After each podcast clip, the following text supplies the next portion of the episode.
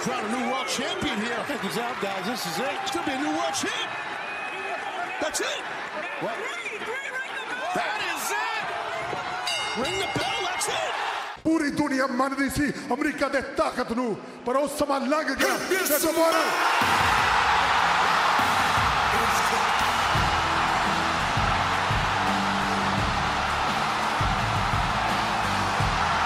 Yeah!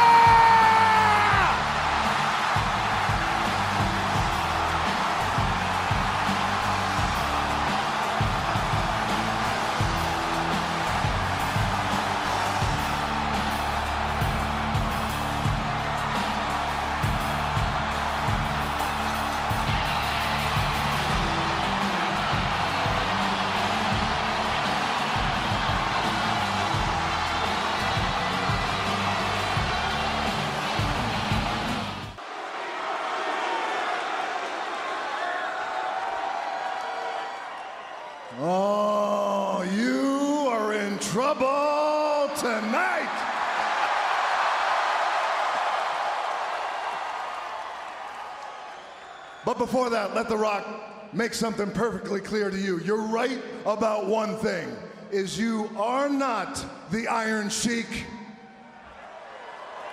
Rest in peace, Sheiky, because The Rock knows the Iron Sheik. The Rock loved the Iron Sheik.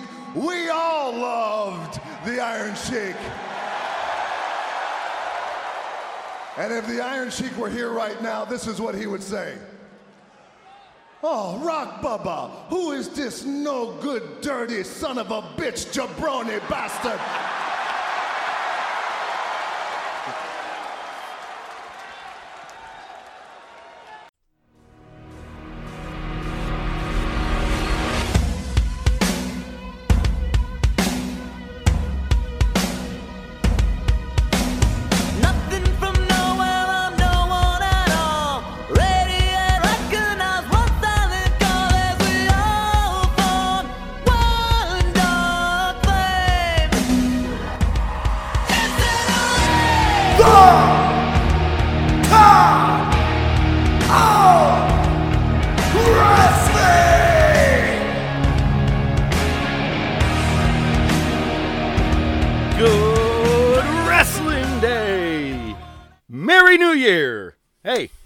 Glad to see you guys all here in 2024. I am ready for a great show today. It's going to be kind of a lengthy one, that's what she said, but I'll tell you right now, every bit of it is going to be fun, going to be exciting. We got news, we got bring it to the table. We have probably, I don't think there was ever going to be a more epic night in the Monday Night Wars um, when we get to it this week. I don't think there's anything that could really compare. Mean, we've had a lot of great moments, but I don't think this is uh, a night that anybody's ever gonna gonna forget. And we definitely haven't. But you've seen ESPN's, you've seen uh, Wrestling Inc., you've seen Bleacher Report, you've seen WWE, you've seen AEW, you've seen all their versions of their awards.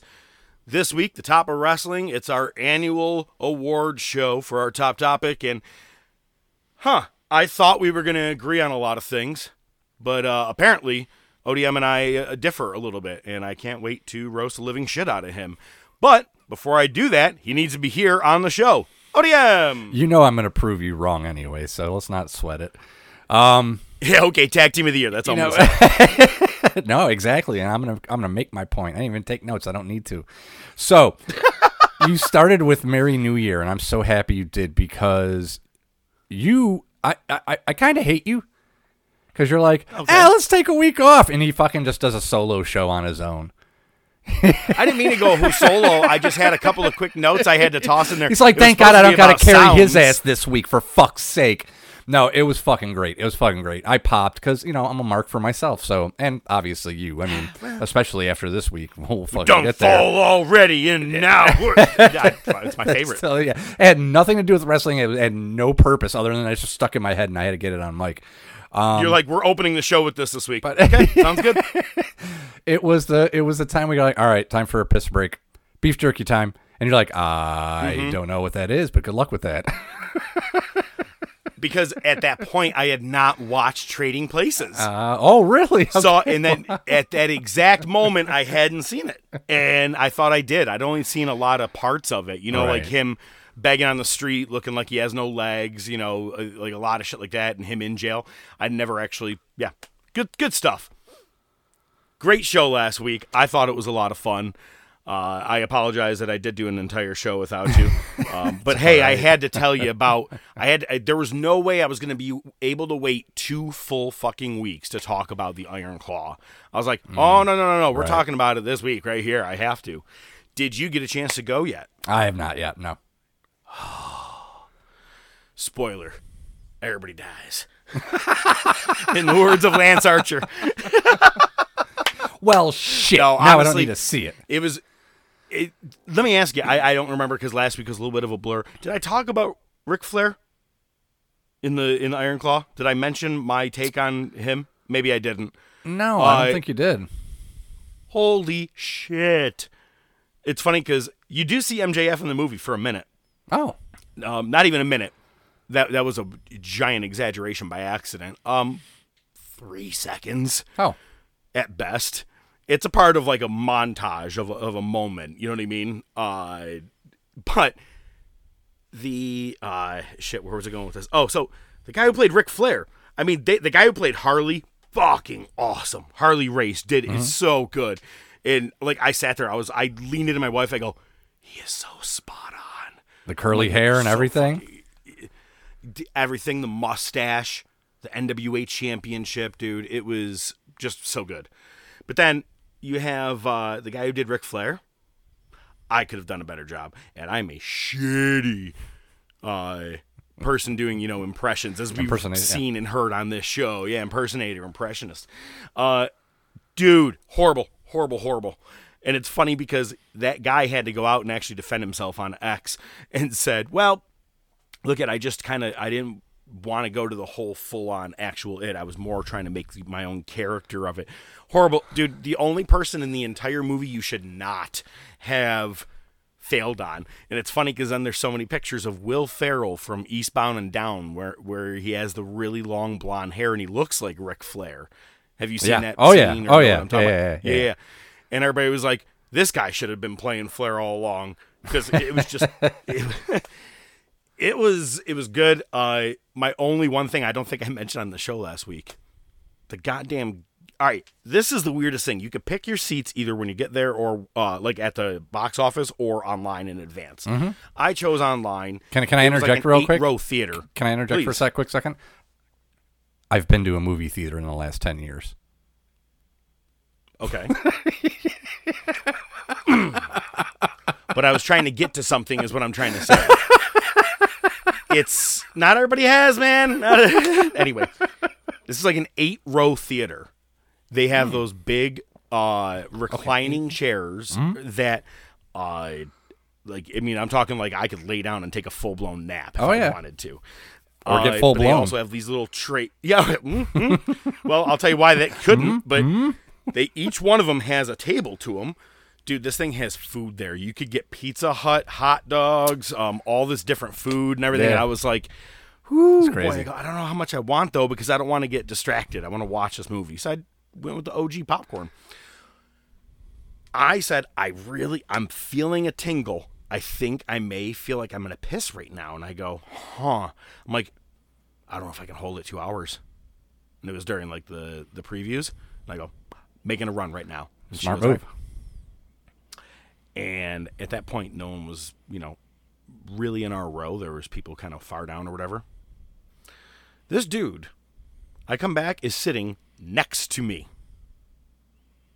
So it's this guy, me, and my wife right there. I go, we look like a goddamn thruple.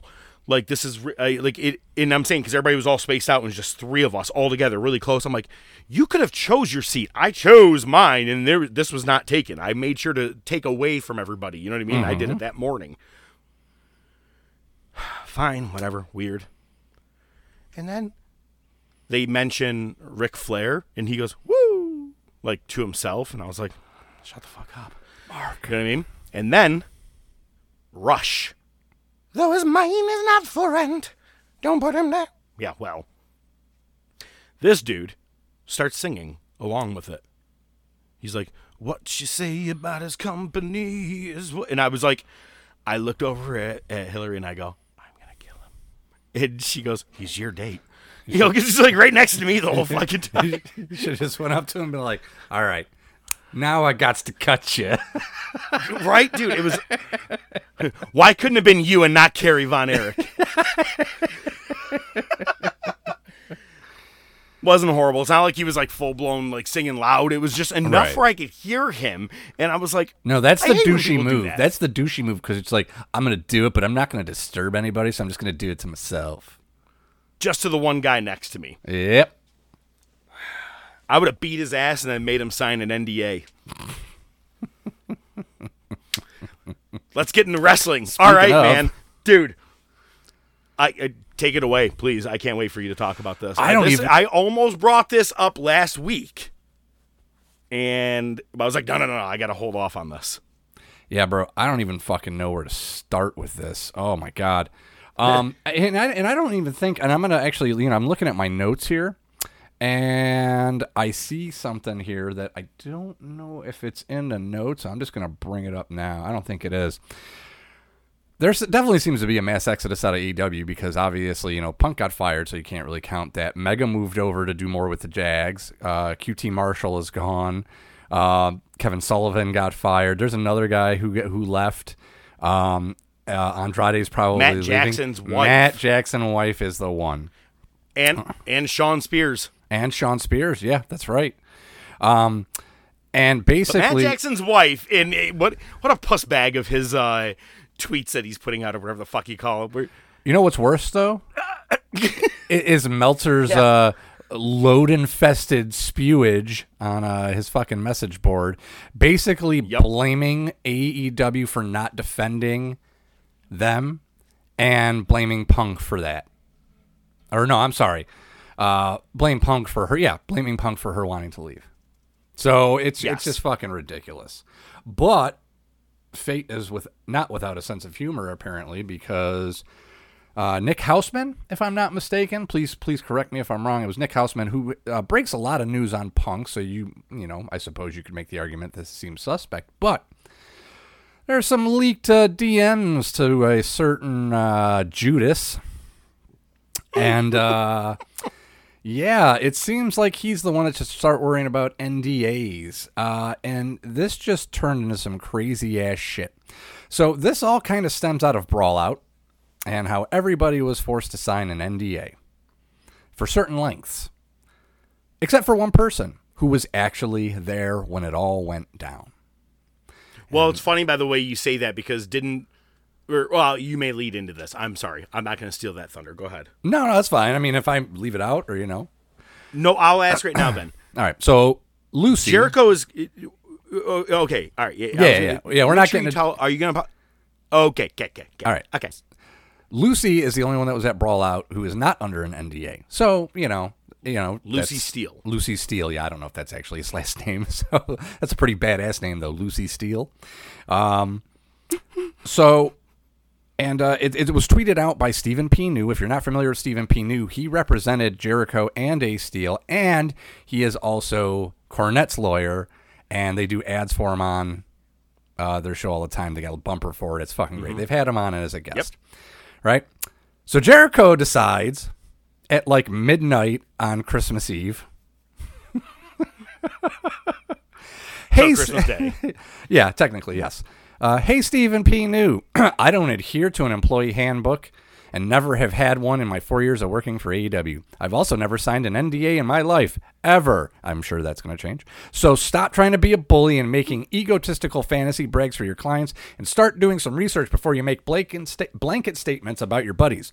Because I saw everything that night including how Lucy and her husband and best buddy acted and what really went down. And since I was in the room and watching her and everybody else the whole time, I know exactly what really happened. And considering you weren't there and I was, maybe you should shut up your mark ass up because what really went down was disgusting. to which Stephen P. New goes, Well, it's in your employee handbook unless you have a special one. We can figure it out. Actually, I think I got that flipped around, but you know what I mean. That's what I was going for. Was all of a sudden now you were in the room. Yeah. You were in this locker room. All of a sudden, this the whole story behind everything is, and if you never signed an NDA, you could have been talking about this all along and talking about your side. But the story has always gone. He said, "Come to my face, say something." Bucks went to their face, uh, to his face in his locker room. Was Jericho there too? I'm like, oh yeah, fuck him, let's go. He was up next to be interviewed. He saw and heard some shit that went down. Yep. No, actually, he wasn't next. I think Swerve in, in your in our glory were up next during all of this shit, Right. And then Jericho came out. Yeah, and I he- remember he actually informed Tony about it. He's like, yeah, some shit went down backstage, like whispering in his ear. But there's no fucking way he was in the room. No, no. I think all I the think. all the other reports suggest he got there after everything went down. The funniest thing uh, is now there's great memes of it where it's like here's what you see and it's like punk coming storming in ace steel with a chair in his hand and then you just see punk, uh, jericho sitting on a couch you know what i mean watching all of it oh and the dog is there too The do- oh, I pop for that picture every time. I love it. So yeah, so that, Every that- time. I know that was kind of rambling, but th- there was a lot. Yeah, it all started with uh, Jericho's drunk tweeting at, at midnight during the holidays. Um, so yeah, everybody that was involved, aside from Lucy, is on an NDA. Now, does that necessarily mean Lucy's just going to come out and start saying some shit? Probably not. Probably not. But i will tell you right now she and ace could be set for life if they just t- accept uh, any goddamn podcast in the world. Hey, top of wrestling. Well, we don't have the money. Never mind. Um, but if whoever could pay you like a million dollars for just one quick hour of the story, you don't even have to give a whole lot of opinion. One hour for a million dollars. I want her side. I want. I want the story. But then again, it's also fabricated on her own end because she's married to Ace. It's not like she's like, well, then There's- my husband decided to start biting everybody's ankles. it's- Was it him that bit? You're right. Yeah, yeah, it was. He bit Omega. Yep. I think Punk just threw Well, he was just trying to save the goddamn dog. That's Omega's Who needed dental anyway. work done after this, by the way. Exactly. Yeah, that's fucked up. But yeah, I and, and that's the problem is listen, there's two there's three sides to every story. There's yours, there's mine, and there's the truth, right? So you're gonna you know, you'll get the closest thing to the truth probably because it's somebody that was there, you know. But then again, if she's as level headed as uh you know, I know it's a brash statement you're- when you're talking about somebody threw a chair at somebody's face and somebody that bit somebody. But I mean, in the end, you know, I, I'd say they're closer to being real men than the fucking elite. So I I would hope that she had uh, the testicular fortitude to, you know, just be truthful and just not put any conjecture or you know spin on it. I wonder if Ace Steel was at the Greece Ridge Mall last week. Oh Jesus! Christ. You seen the video that surfaced? Did you see the fucking video? What happened in front of Kodak Theater?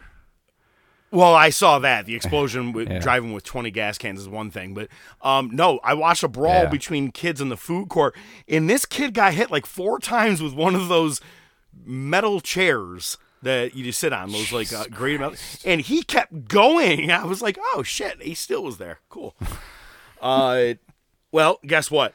If you open your mouth and try to side with uh, the Bucks and all that bullshit, aka Jericho, other people may come out of the woodwork and try to fuck with you.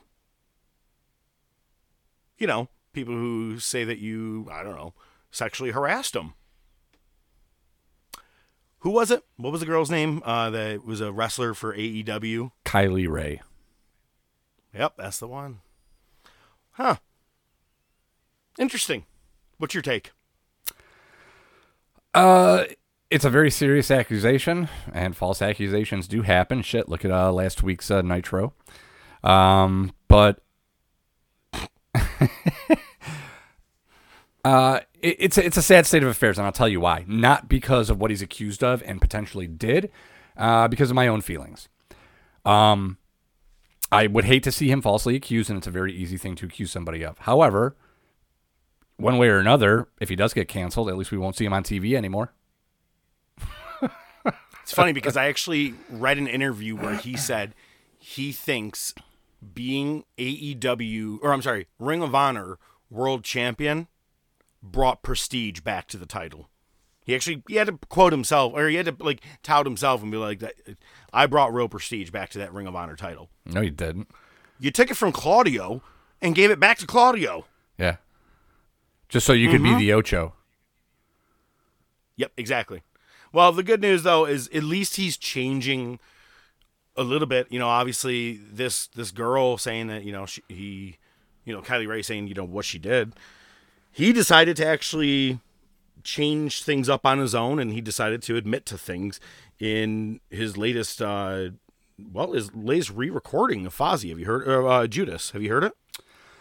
You know, I don't think I have. Why don't we take a listen? Oh, take a listen.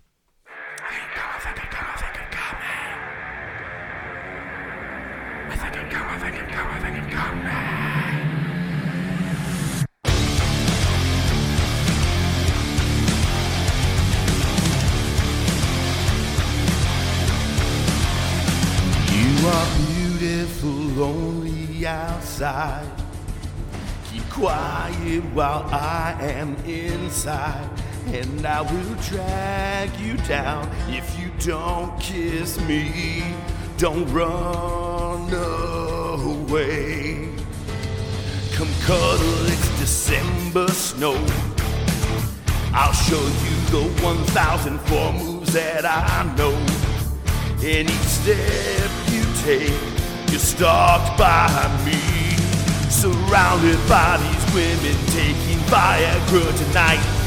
In 24, I still don't know what's right. What have I become now that I betrayed? Every girl I tried to love and gave them NDAs. And I have been depraved by the hooters in my mind. Is there someone left for me to beg instead of my ugly ass wife? My wife. I think I'll come, I think I'll come, I think I'll come in. Think I'll come, I think I'll come, I think I'll come in. To the Hooters in, the Hooters in my mind. I think I'll come, I think I'll come, I think I'll come in. Think I'll come, I think I'll come, I think I'll come in. To the Hooters in, the Hooters in my mind. Hooters in my mind. Oh, this guilt is a heavy cross. It's okay cause I am friends with the boss. And the claim you make is haunting me. Surrounded by these women taking Viagra tonight. It's 24 and I still don't know what's right. What have I become now that I betrayed? Every girl I tried to love and gave them NDAs. And I have been depraved by the hooters in my mind. Is there someone left for me to bang instead of my ugly ass wife? My wife. I think I'm coming, I think I'm coming, I think I'm coming. Think I'm coming, I think I'm coming, I think I'm coming to the Hooters in, the Hooters in my mind. Think I'm coming, think I'm coming, think I'm coming. Think I'm coming, think I'm coming, think I'm coming. The Hooters in, Hooters in my mind.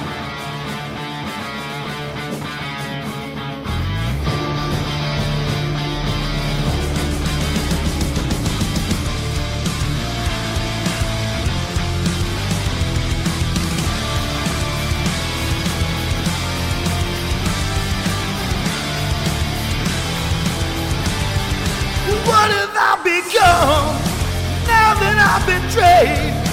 Every girl I tried to love and gave them NDAs. And now I've been depraved by the hooters in my mind. Is there someone left for me to bang instead of my ugly ass wife?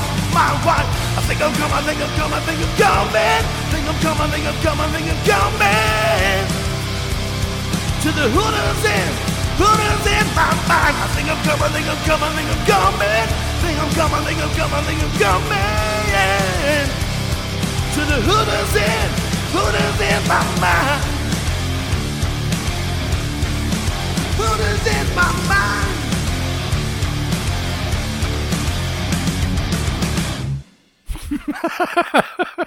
It's a good version. Kayfabe pal for a I second it. there. I thought we were gonna have to sit there for four and a half minutes in silence. That's funny. Nope, nope. Ah, production, baby, production. Yeah, that was kind of fun. Hey, let, us get into some. Uh, well, you know what? And I'm gonna maybe do a, a little thing this week. I have to ask you a question. Um, I I don't want to necessarily backpedal, but what did you guys do on Christmas Day? Uh, we uh, let's see, we did we do our thing here in the morning. We wake up, do gifts here together. Uh, we then we usually head over to my parents and. Do Ah, that's cool. Hit the music. The bills make me wanna shout. Kick your heels up and shout. Throw your hands up and shout. Throw your head back and shout. Come on now, the bills are making it happen now. Stand up now, come on and shout. Yeah, yeah, yeah,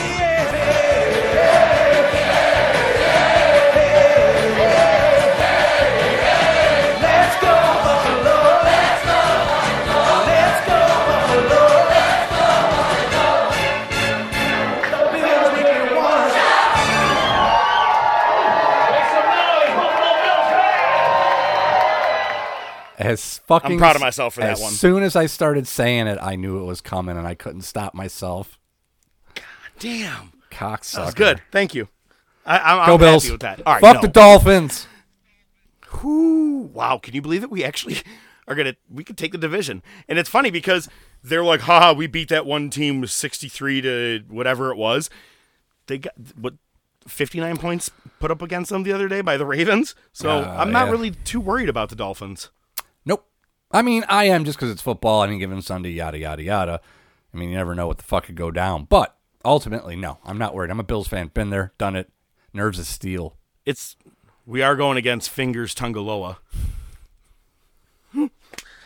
uh, dude.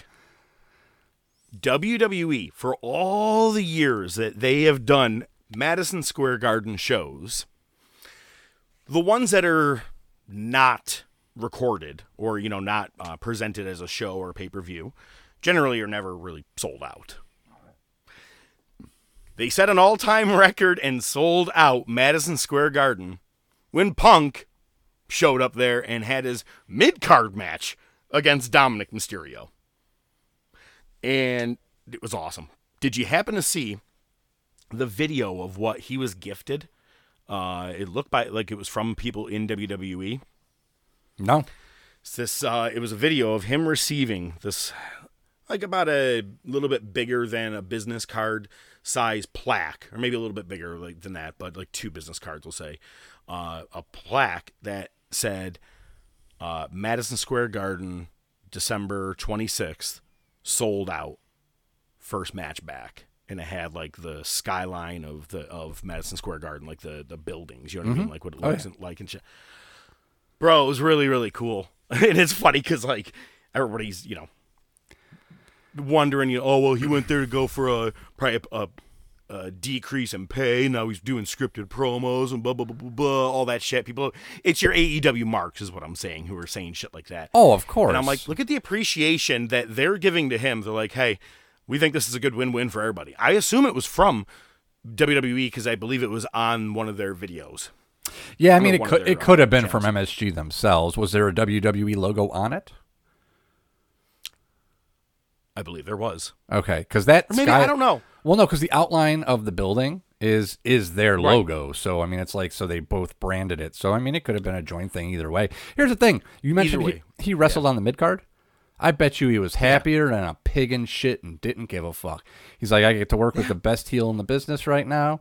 He's like, and I know I'm not going to get hurt. And nobody's going to fucking go into business for themselves. Everybody's going to be an adult. We're going to make money. Couldn't be fucking happier. What does it say when Orton comes back, first match, Mysterio? Punk comes back, first match, Mysterio. I know I brought it up, but like that just tells you not just how much heat the kid has, but he's really pretty good, man. Like, and let me say this: all the way back when he turned heel at Clash at the Castle and kicked uh, Edge so hard that his uh, shoe went flying off. But like even at that point, I'm like, eh, whatever, fine, this kid. And now I'm like, I'm becoming one of his biggest fucking fans. And watching him grab a mic at day one, I haven't heard booze like this in years. And it's not fake booze either. it was.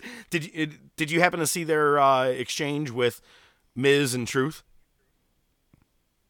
I unfortunately Dominic, not. I was going to watch it. It, okay, uh, poor Dom. Every time he put the mic to his face, it just was louder and louder. But I say poor Dom, but like good for him as well.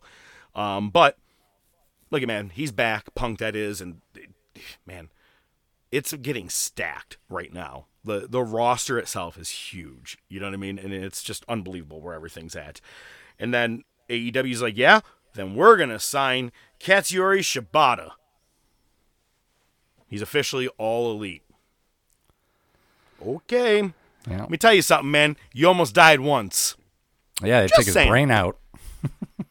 Well, what's funny, and not funny, but I read an interview where Danielson was like, "Yeah, I- coming into the match with Okada, he's like, I'm not fully, I, my uh, my arm was not fully healed after that match with Okada, the first one." And he goes, "And I did come back early because the company needed me." I'm like, "Oh my fucking god!" Because everything that happened with Punk, and you had to fire him, and all that shit. You brought a guy out and put more time out. Oh, then he got an orbital bone issue too, right after that. This dude is not going to make it to all in. No. Uh, but yeah, so you, you signed another very injured wrestler. But uh, we did talk about uh, Shawn Spears and Andrade. Both of them are no longer elite. A lot of people were thinking it was going to be Andrade at day one, myself included. Not going to lie. They said former champion could have meant U.S. champion. I don't care. You know.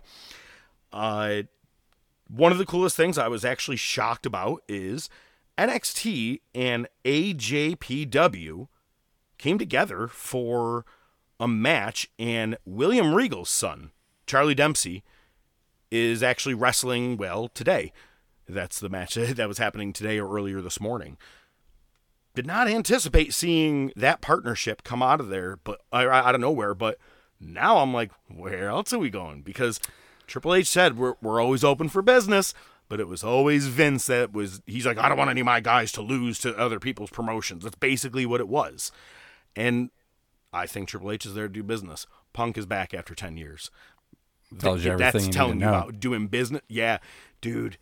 I would love WWE to have something with New Japan and make it way better than what you got with Forbidden Door. Sure, those were good matches. We got some good fun stuff, but storytelling wise, now that would be fun. And seeing Mm-hmm. WWE guys maybe going over to Japan, I'm all for it. Uh, yeah, speaking of New Japan, so tomorrow morning is uh, technically Wrestle Kingdom. I say tomorrow morning because it's you know New Japan is doing their thing at their nighttime. Uh, you know that's how Hogan wrestles 470 days. Exactly. You went back in time. Yep. Yes.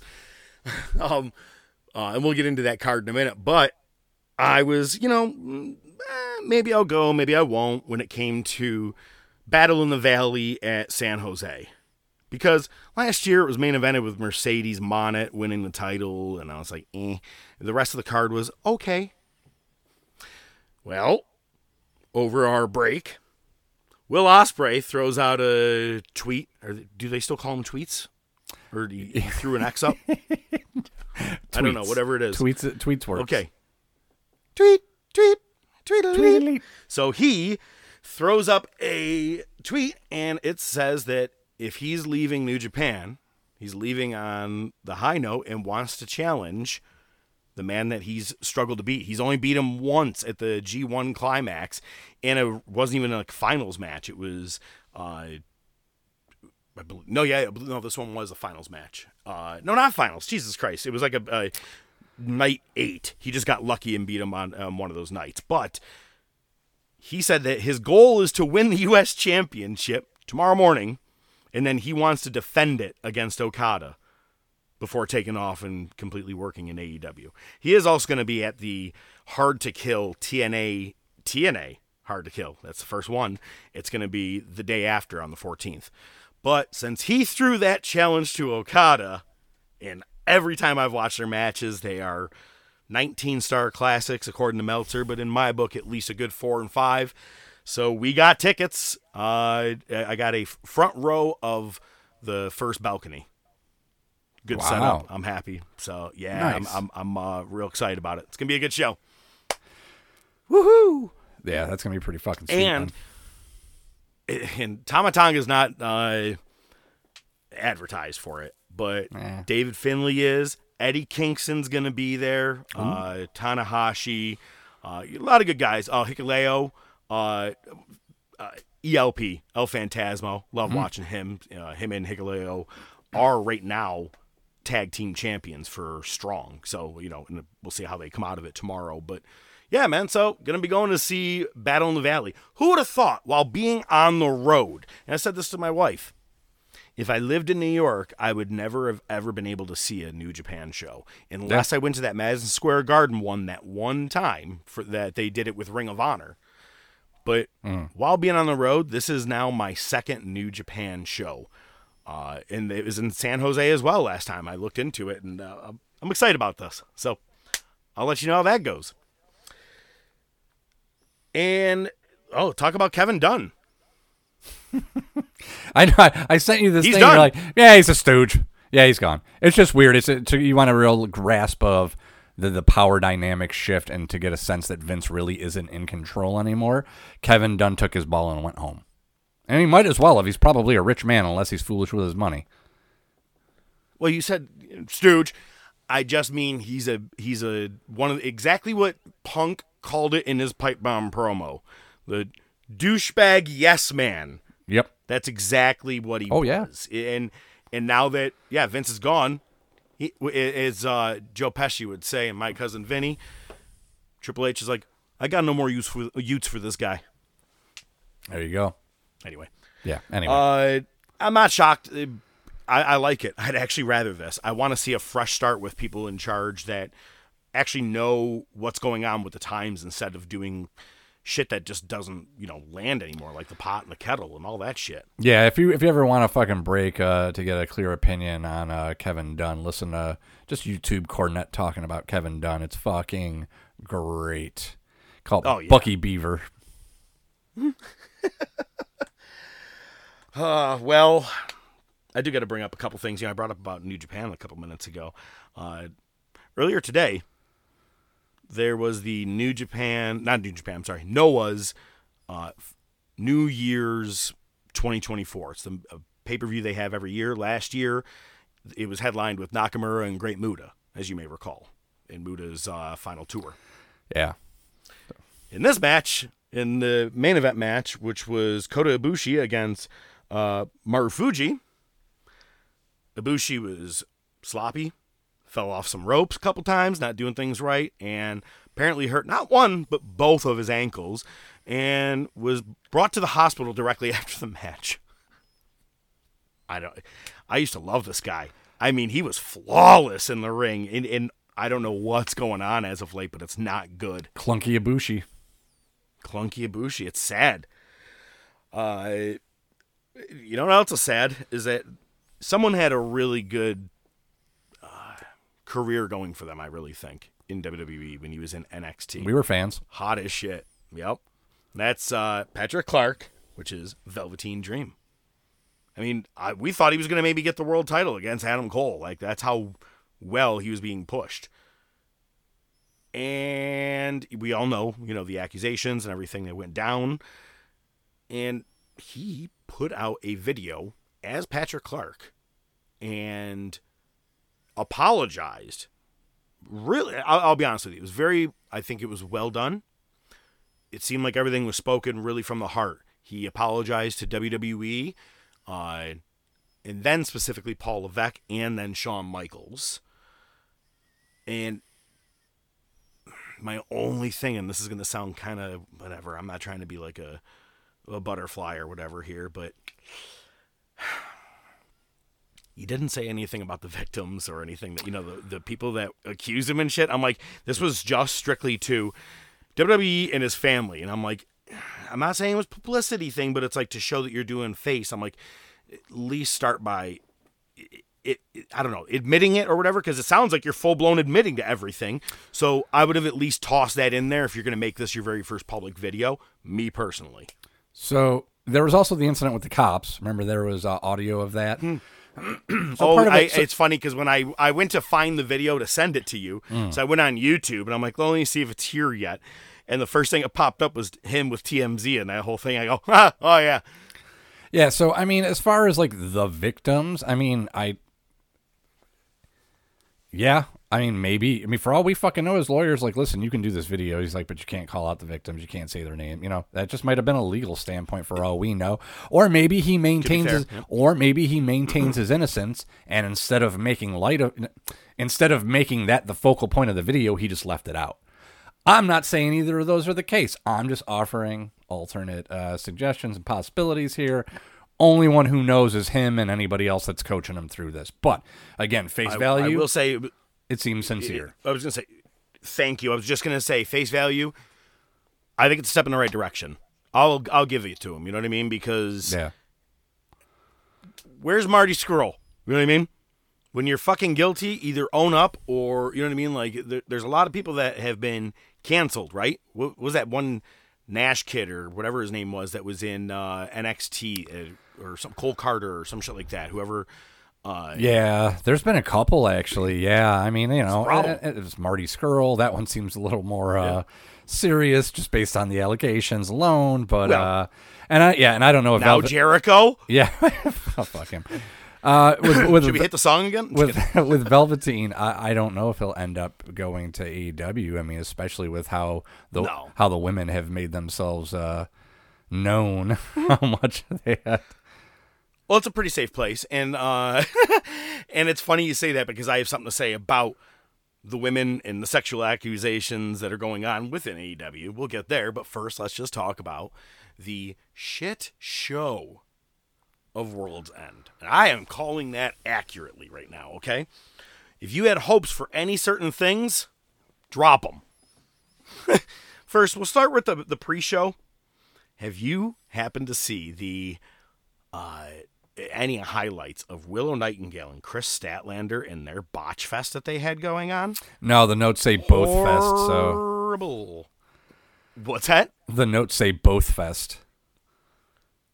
Well, okay. Well, apparently the C didn't go.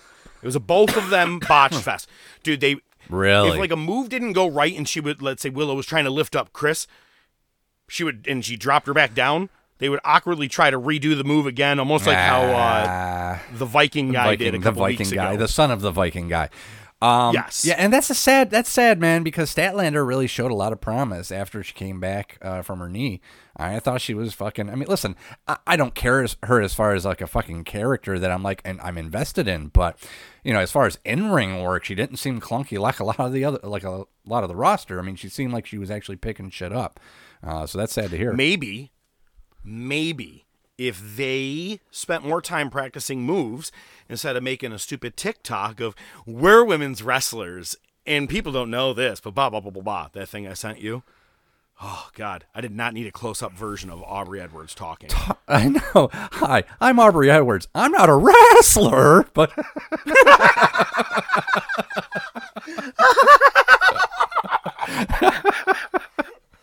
That was a good Mrs. Ed impression. thank you. Thank you. I'm thank not you. a ras. See, my problem Wow, is that really I'm good. sorry, we're fucking going on a rant on this. I'm going to go on a fucking rant about this. You're taking Nyla away, Rose. You're taking Can I or away. probably shouldn't? You can't. Fu- you can't fuck with that one. We, listen, even I'm fucking putting a stop to that one. We're not talking about that one. Wait, I'm gonna say what she said. Okay, I'm a woman's re- a woman's wrestler, which means half of you don't uh, think I have any talent, and the and the other half of you aren't attracted to me. And I was like, you told me to not say anything. What the? F- Jesus Christ! What time is it? We got anyway. I'll take uh, care of it. The other one was that was actually funny though. The best one is the only one that's in black and white. All of a sudden, Toni Storm pops out of the stall and she goes, "I'm a woman's wrestler. Of course, I take ten nervous shits before a match." And I was like, "Best one, best goddamn one." definitely, definitely the best one because it's horrible because you Okay. don't you don't want to hear her say that because she's like, oh, that's fucking gross. Um, no, here's my thing. Again, that was a good one, right? That was a good one. Okay. Um, and even the Saraya one was a little okay because it seemed kind of kayfabe because she's done that during matches. Oh, hers, 100%, yeah. yeah, yeah. But I mean, it was just like a people don't like us. People don't like us. No, we don't like a lot of you because one, we are not invested in your character, and you can't wrestle for fucking shit. It has nothing to do with the fact that you're a woman. If you were a man, I feel the same fucking way. I can say that about more than half of the men's roster in AEW. You know what I mean? It, it it's like you're do you know what? detracting from know like what the real complaint issues is? you're you're detracting from real issues. People who are truly segregated against because they are women. You're detracting from that by complaining because the fans don't like you. Two different things. What if it was a ploy? You got Britt Baker who did a tweet and is like, "I got zero time on TV, yada yada yada, or whatever." And Well, she had to take care of Adam. and Bryan Danielson. No, but I'm saying, but Bryan Danielson, uh, you know, he's in charge of the discipline committee. Well, what if we make a fun little TikTok? But what we're really saying is, well, we're also not featured on fucking TV ever. Anyway, I'll digress. That match, awesome, five star classic. It was the, uh, what was it? Melina versus Alicia Fox. It was a both fest. All right. It was a both fest. So then you had uh, the the FTW title on the line. Hook defeated Wheeler Yuta, and which was Jesus Christ. They it, they actually, I'm pretty sure, Yuta got busted open the hard way hmm. eh, because it was it was just no rules, beating the living shit out of each other. wasn't bad. But then they had a uh, 20 man battle royal for the number one contendership to the TNT title, hmm. and Lucha Shot won it because it's Shot. kill shot Lucha. So I gotcha. Spelling it out. So either way, he wins. Whatever, fine. Whatevs. That won't come back to haunt us like sh- bad heartburn.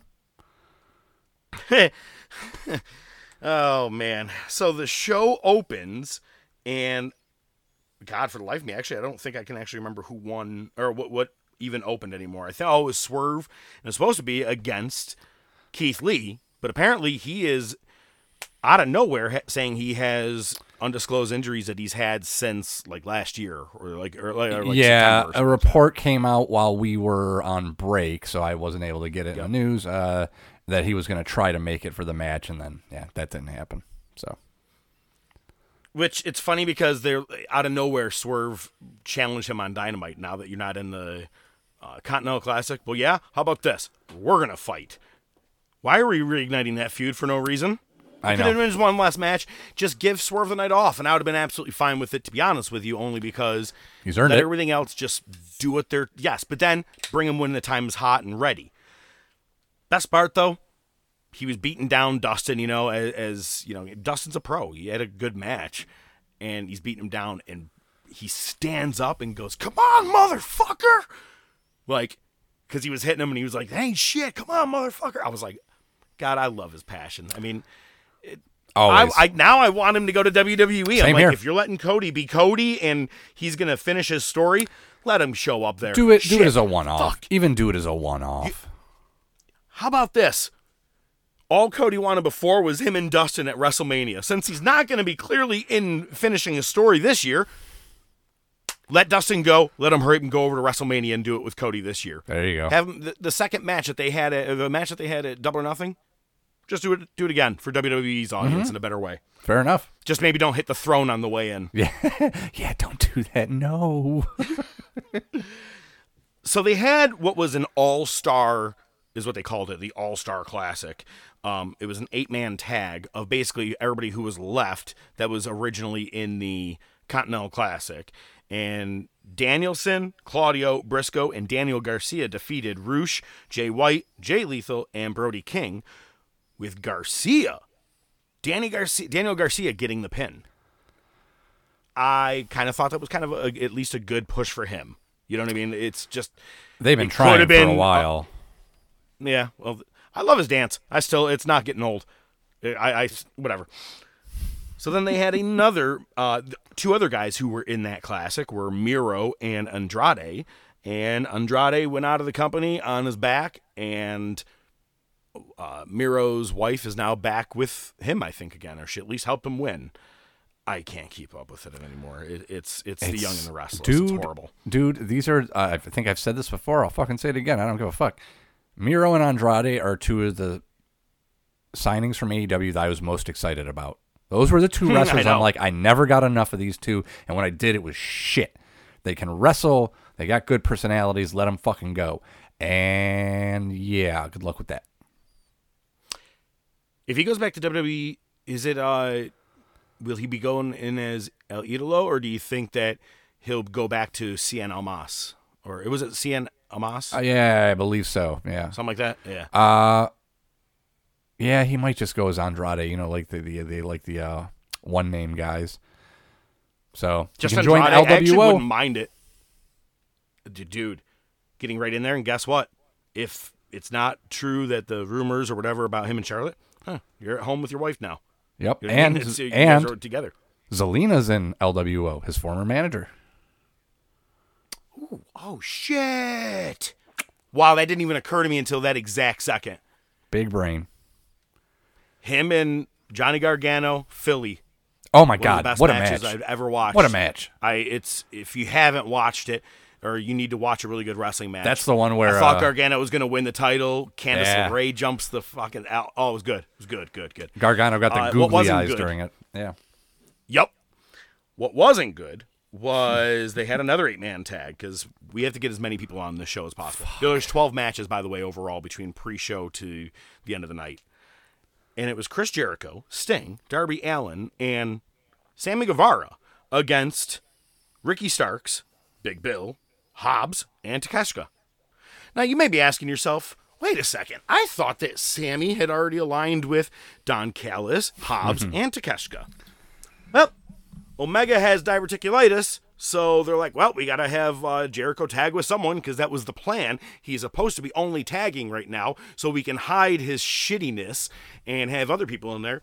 And within a when did he turn? Like a month ago, two months ago, and all of a sudden was looking like Scarface when he came out with his his clothing. Face back with Jericho again on Dynamite, and then he tags with him. Now, could have been a really good moment, especially when they did their pose in the ring like they do, where he kind of spins around, he lays, you know what I mean, and uh, Jericho has the fist on the chin. Lay sex been a great gods. moment. Yeah, everybody would have loved it. Had all that shit not come out about Jericho. The moment he was tagged into the match, Dominik Mysterio type booze. Not as deep, but strong, real strong. And he's still trying to do like face moves with Sammy, even that thing right there. You got that. People are chanting CM Punk. They're chanting NDA. Oh, it was great. Oh, that was the best part of the match because everything else was shit. It was a sloppy match. I'm sure. Yep. Great pay per view. Uh, Julia Hart defended the TBS title and retained against Abaddon. And, ah, God, that's a failed project. Put her in WWE. Abaddon Yeah. or Abaddon. She just the way I don't know the character itself. I mean, she's got the look, and you guys made. I don't think she's ever won a fucking match. I don't think so either. Yeah, even a, uh, we might have seen her win a dark match uh, at the show Oh, in Rochester. Yeah, I know, I know. Uh, literally a dark or elevation or whatever the fuck that shit was called. Yes. Yeah. Now, uh, what's her name is with uh, Julia Hart now? Skye Blue, right? She is. Oh boy. you might have looked at this pay per view and been like, okay, cool, man. We're going to have a good match at least between Edge and Christian, or I'm sorry, Adam Copeland and Christian Cage for the, the TNT title. No DQ. These guys are pros. Some good parts of the match that I, I liked. not sure if you did see the one viral part where uh, he's slamming Christian's head up against the table out the announcer's table, and Nigel's talking. He goes and he blah blah. And he goes, "Shut up, Nigel." Edge did to to Nigel, and he kind of backs off. Just random and funny, I guess, to me. But um, of course, Christian Cage's son Nick gets involved, playing Wayne, and they try to do the WrestleMania 22 table spot where you are going to get a flaming table and someone is going to go through it. Nick sets it up, lights it up, and after about 10 seconds, it went out. And, uh, and they weren't, re- I'm not sure if they weren't ready, but Taz sold it. He goes, That's the thing with that life fluid. You do got to kind of get it going again. He goes, It's not going to last forever. And I was like, Good for you, Taz. Thank you. Good, like, because Right. right now that looked horrible. And then Plain Wayne is standing on the apron. Edge gets it relit, soaks the fucking shit out of it, and you know I mean to the point where you hear the the end of it go. You know what I mean? Like it's spitting out sprays like very little. He's emptied the whole fucking bottle on it. Lights it up. And goes to power bomb Plain Wayne through it. Except he threw him basically over the thing and his back did like a Shawn Michaels clipping the coffin kind of thing, where he just barely touched the thing and the table fell over. Ba-dam, bam, ba-dam, bam. Then Edge wins the TNT title. I go, all right, right on, right on. Funny thing is, I actually read this thing where it said that Edge is happy to be in AEW because he's there to work with the young talent and give them a rub. You just threw a kid over a flaming table and you won the championship. No younger talent has benefited from anything that you and Christian have done. In comes Lucha Shot. Here's our chance to give the talent a rub. We're treating this like the money in the bank all of a sudden. He just goes, hmm, me now, or whatever the fuck he did. He just handed over his, his contract. And Christian convinces him to give it to him and wins his title back right after it. Right there. It's all building towards the eventual face turn of Kill Shot Lucha. And uh, oh yeah, Again, again. we, yeah. I don't need another one. I know. I've seen it. The new Big Show. I told you. Um, and uh, yeah, pretty Oh. much. I mean, I think I think it's misguided, or maybe I mean, it might even be Christian's idea because he has one of been one of the most consistently good heels in AEW, if not the only one. Um, so it could just be building towards that. You know, just getting more heat. I, I think it was a lazy way to do it. I don't. I don't like it, It's a horrible way. but Horrible way. terrible. Or you didn't have to. It, you could have just. I, Edge didn't win. yeah. Hmm. and Lucha Shot holds on to that contendership. Lord knows that Omega, or I'm sorry, the Bucks held on to their uh, title match that they were supposed to have for quite some time. Then they end up passing it over to Omega and Jericho. No one has the number one contendership. Meanwhile, Ricky Starks and Big Bill are racking up days with tag team championships. I bet you neither of them thought they were ever even going to have. Yep. Sounds about right. The uh, Continental Classic Finals was between Eddie Kingston and Super Mox. And Eddie Kingston, all right, the ending, pretty sick. They were in a slap fast, slap fast, back forth, back forth, back forth, and Kingston just blocks one and just does his Spinning back backwards fist. hand, whatever. Yeah, and that was it.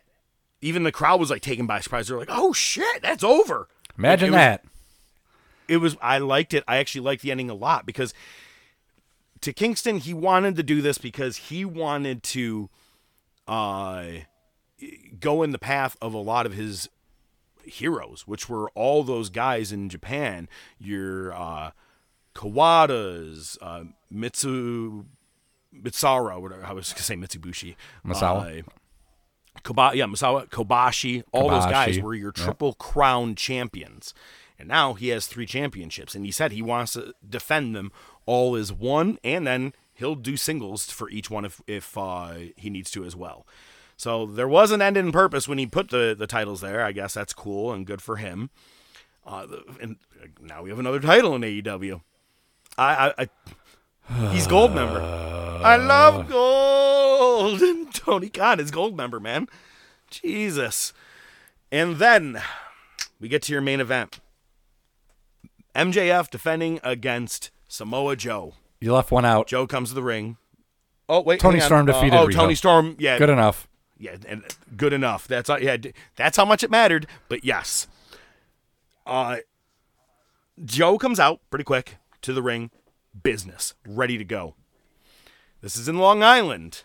They do a video Long Island. where all, yep, all these people are like, he's our scumbag. Yeah, well, he's this, blah, blah, blah. And this one girl, she's like, you know what I'm talking about? And they had to bleep it out. She's like, one time, basically, like, he fucked me in the back of a good of a Dodge, blah, blah, that, like, went on this whole long thing. And I was for like, "God five damn, fucking good video. hours. Yeah.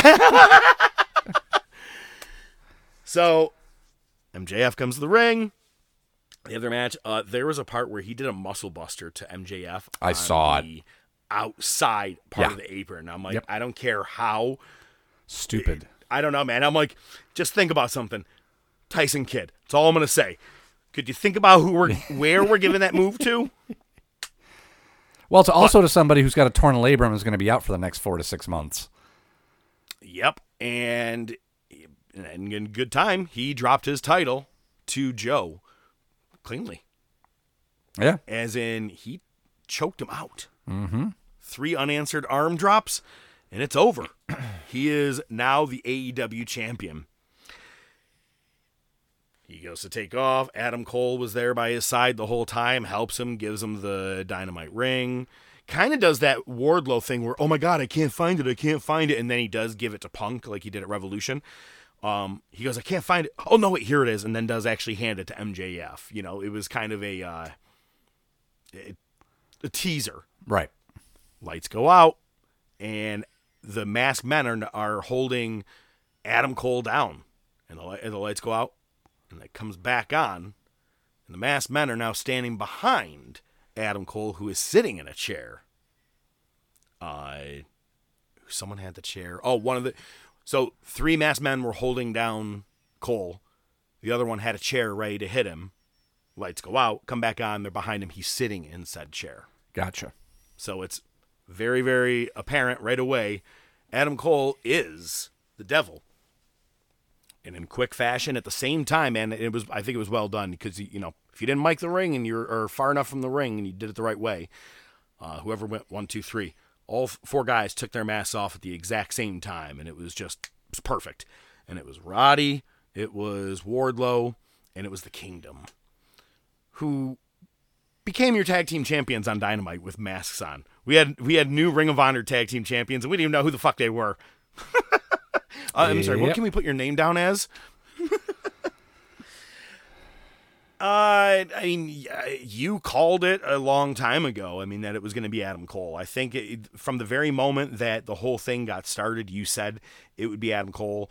Um, to me, it doesn't make sense because he wasn't even supposedly at the Dynamite where, because he had, uh, whatever it was, he wasn't at the Dynamite where the first time they attacked Jay White. It was just, I don't know. To me, either way, I think it was kind of lazy booking. I didn't want Adam Cole to be the mass man. You want to give me the, the person who could have been a mass man? I would have rather it been Roddy Strong. Only because how he has been, how he's like he was manipulating Cole to clean his house, do things, you know, and all that shit. And his it was a good push for for Strong at that moment. Yeah, he's already been lost in the mire. this. And and here's the thing: this really was turning into the new Black Scorpion. Uh, I mean, uh, underwhelming reveal, almost an Yeah. obvious reveal, but not as bad as Black It's Scorpion. retribution. So at least they avoided that. I still think it should have been Brit.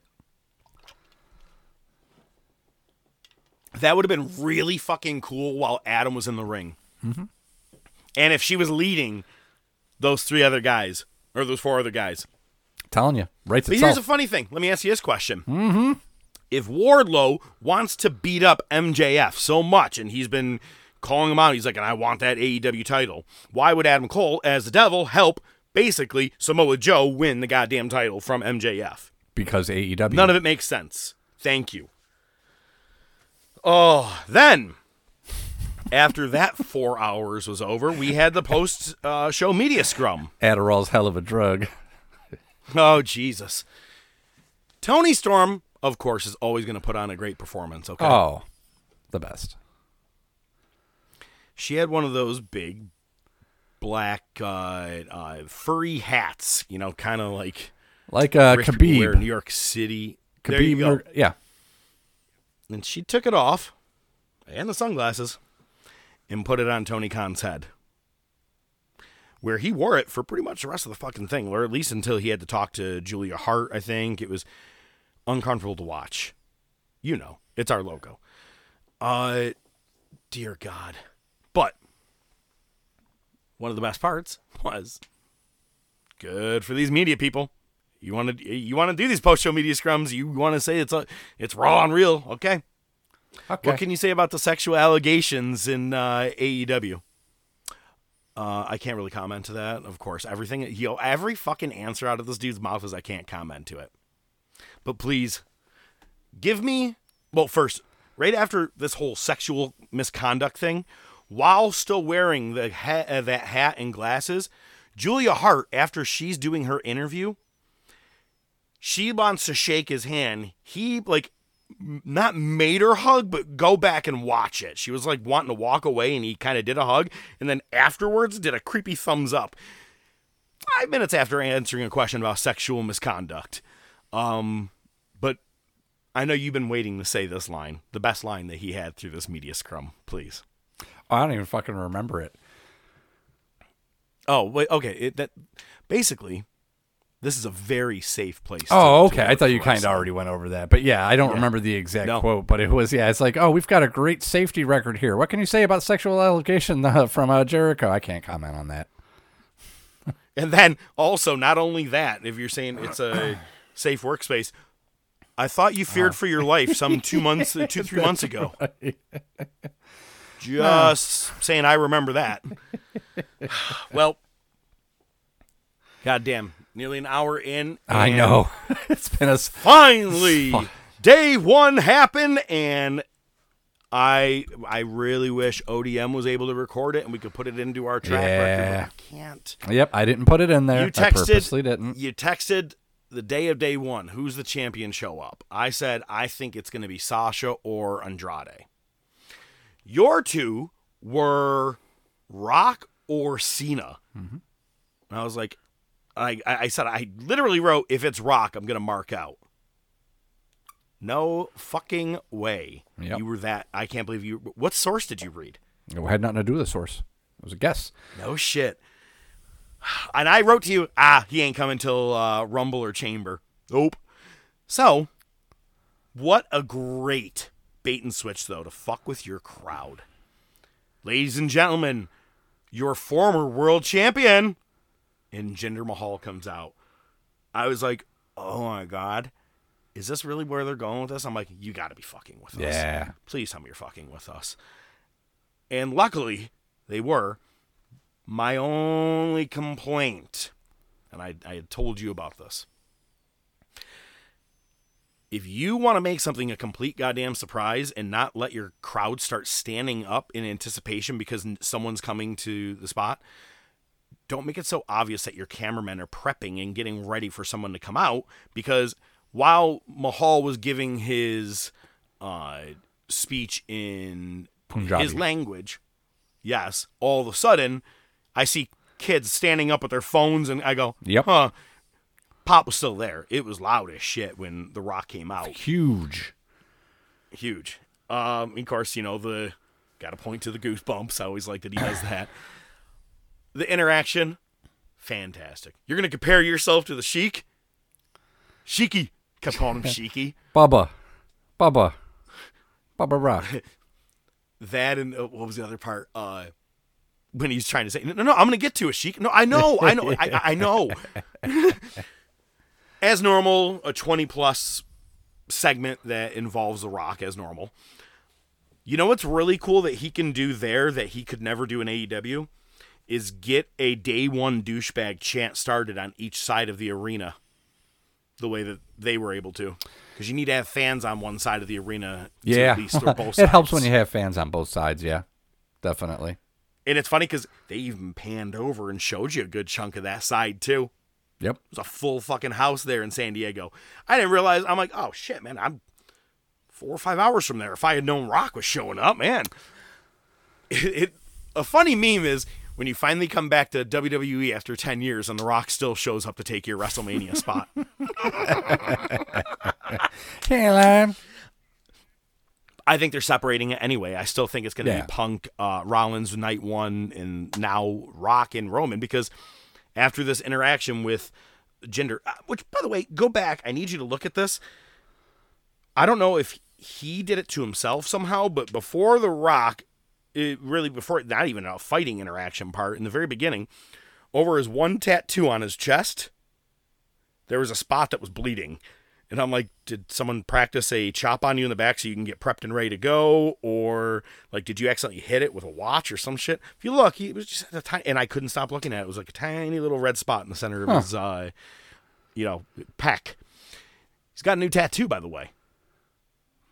I hadn't seen that. The the other uh, complete bicep and everything is all uh, from shoulder and everything down is. Yeah, I definitely new color and noticed, yeah. I like that.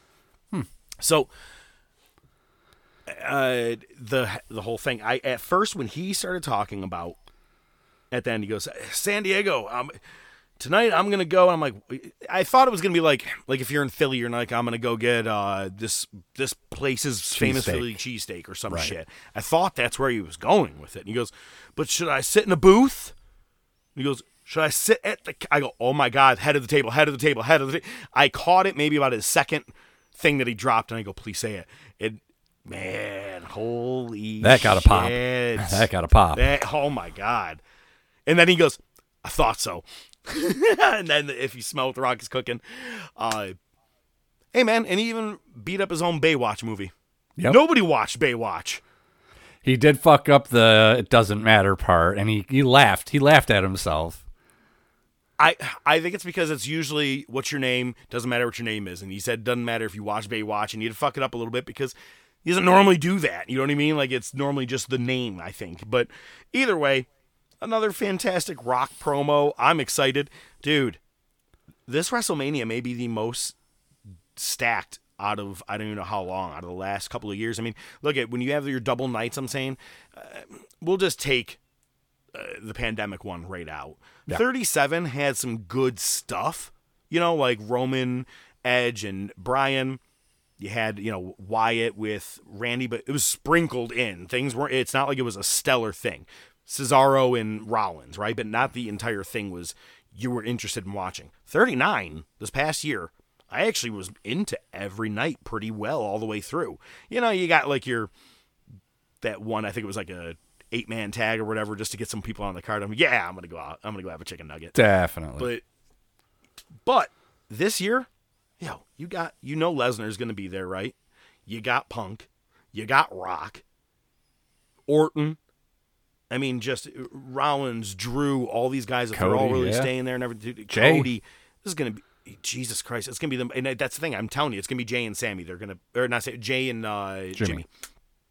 I'm just. I haven't been this excited for a fucking WrestleMania, and I don't know how long. Pretty much. Yeah. Shit, yeah. Good stuff. Crazy, right? Well, eh, what else is crazy is that Nia Jax, I am in fear that you might be right, that it's going to be Rhea Ripley versus Nia Jax. She beat Becky Lynch clean on Raw, given the old Yokozuna Banzai drop, and beats her. I did not see that coming. I thought it was going to be like uh, some fudgery, you know, something happening where you know someone cheats or whatever. She legit pinned this bitch. Did not expect that happening. I'm gonna be mad if you're right about that. Me too. Uh, next week we are gonna get Cody Rhodes and Shinsuke Nakamura. Duh. Their second match, It'll be the rematch. Uh, Jey Uso and Kofi Kingston were in a match against Kaiser and Giovanni of Imperium, and Kofi gave a drop kick to Giovanni. And within four or five seconds at best, all of a sudden the camera stops showing him at all, and they're focusing on Jey and how he's trying to react and listen to the ref. Kofi's doing the same. I believe it was a concussion. I don't know, but he was five seconds is all it took, and that ref was there right away. Mm-hmm. So good job on that ref. Unless Giovanni right away was like, "I'm hurt," you know, whatever the fuck it was. But I mean, within seconds, that ref was right on it. Unlike the guy that let Jon Moxley wrestle for 20 minutes concussed. Getting dropped on his heed twice. Exactly. Wow. I'm uh, it, just good job to the ref. You, you don't really hear it a whole lot, man, but that's kudos to him. But I guess uh, in Italian, he put up a tweet saying that he's okay. He feels all right. Uh, everything's fine. So quick scare, but that's how they had to end the match. It was a quick axe. You know, he threw the, the X up, is what also happened, obviously. But um, the interaction in the very beginning was fucking fantastic. Not the very beginning, but like maybe about a half hour to an hour in. Miz TV and his guest R-Truth. You, you, he goes, You're not even in Judgment Day. Oh, I'm in it. I do administrative work. Last week was PR. And he's fucking just phenomenal. This interaction was so good. And it's funny because he, he said, JD, you out the group. And then does this kick in the air. It was just like like you're punting a football almost. It, he was just on. I mean, for like weeks now, R-Truth has been the best part of Raw. Like I'm looking forward to R-Truth segments on a weekly basis. That should Tozawa's dance. That absolutely. Uh, so Judgment Day comes out. JD McDonagh, you're not in Judgment Day, and and Miz is like, well, actually, you were kicked out. Blah blah blah. You know, it, it but every time Dom goes to talk, he can't even get words out, and they end up challenging Miz and Truth. And it, as soon as he said it, it hit me too. I go, wow, they used to team together. And Miz goes, you guys want to see the reuniting of awesome Truth? And I go, holy shit, that's awesome. I'm, I'm in for this. And Truth goes, so wait, who I'm tagging with Dom? And he goes, because I'm not tagging with JD. And he goes, no, you're tagging with me. And Miz goes, no, you're tagging with me. He goes, oh, so it's like a strange bedfellow thing. Looks at Dom and goes, I'll follow your lead, and gives a really big wink. oh my god! And then McDonagh goes to hit him. He ducks. Miz throws him over the top rope. Truth puts his arm right over Dom, looking at him like, "Hey man, what's up?" And Dom's like, "What the? F- get off me, man!" Oh my god, it's so good. I absolutely, great.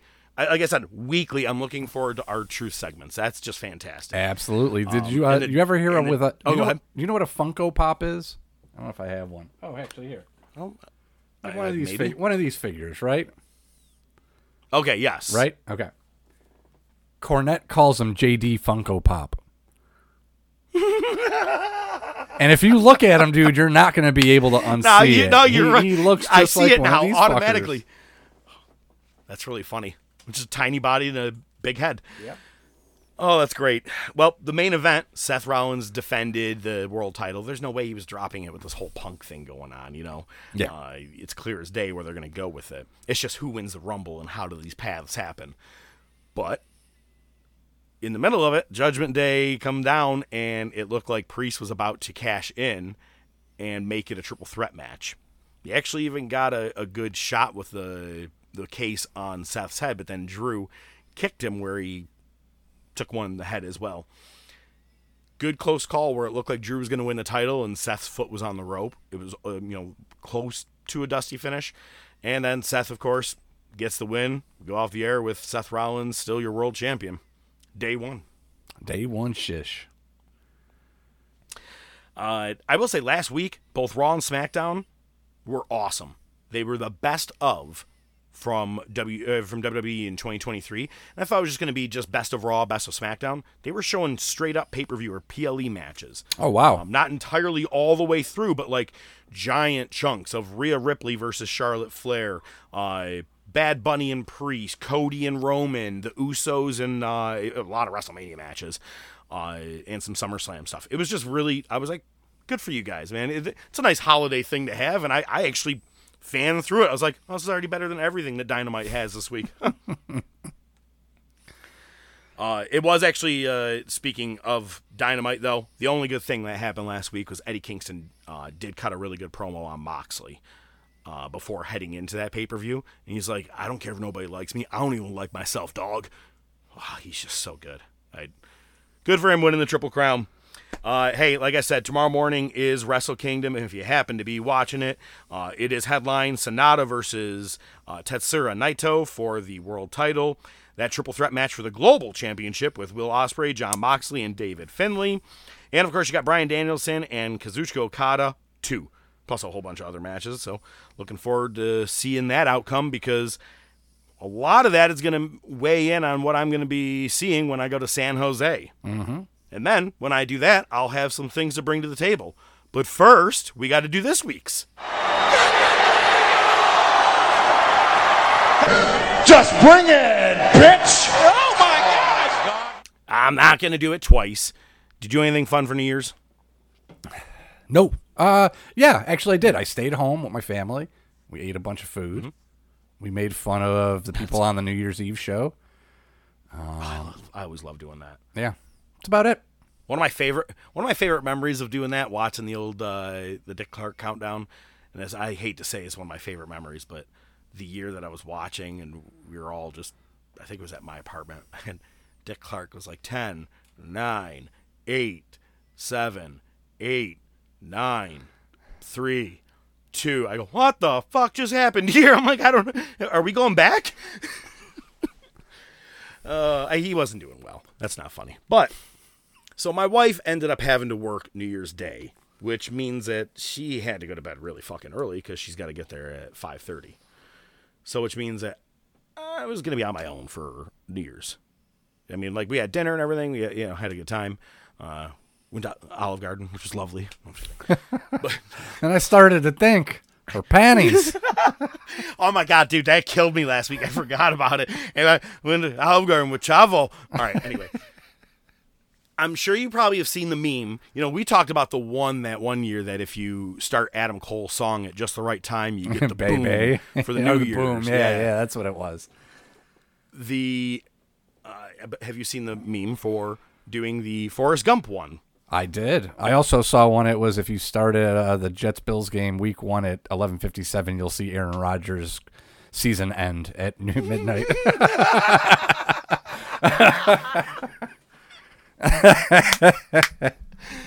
Oh, I should have did both. Start I should have had both know, going at the same time. Um, well, the Forrest Gump one is you started at 10:38 uh, p.m. and you go, man, and I'll be goddamn man at work when they said Happy New Year and he turned and said Happy New Year, Lieutenant Dan.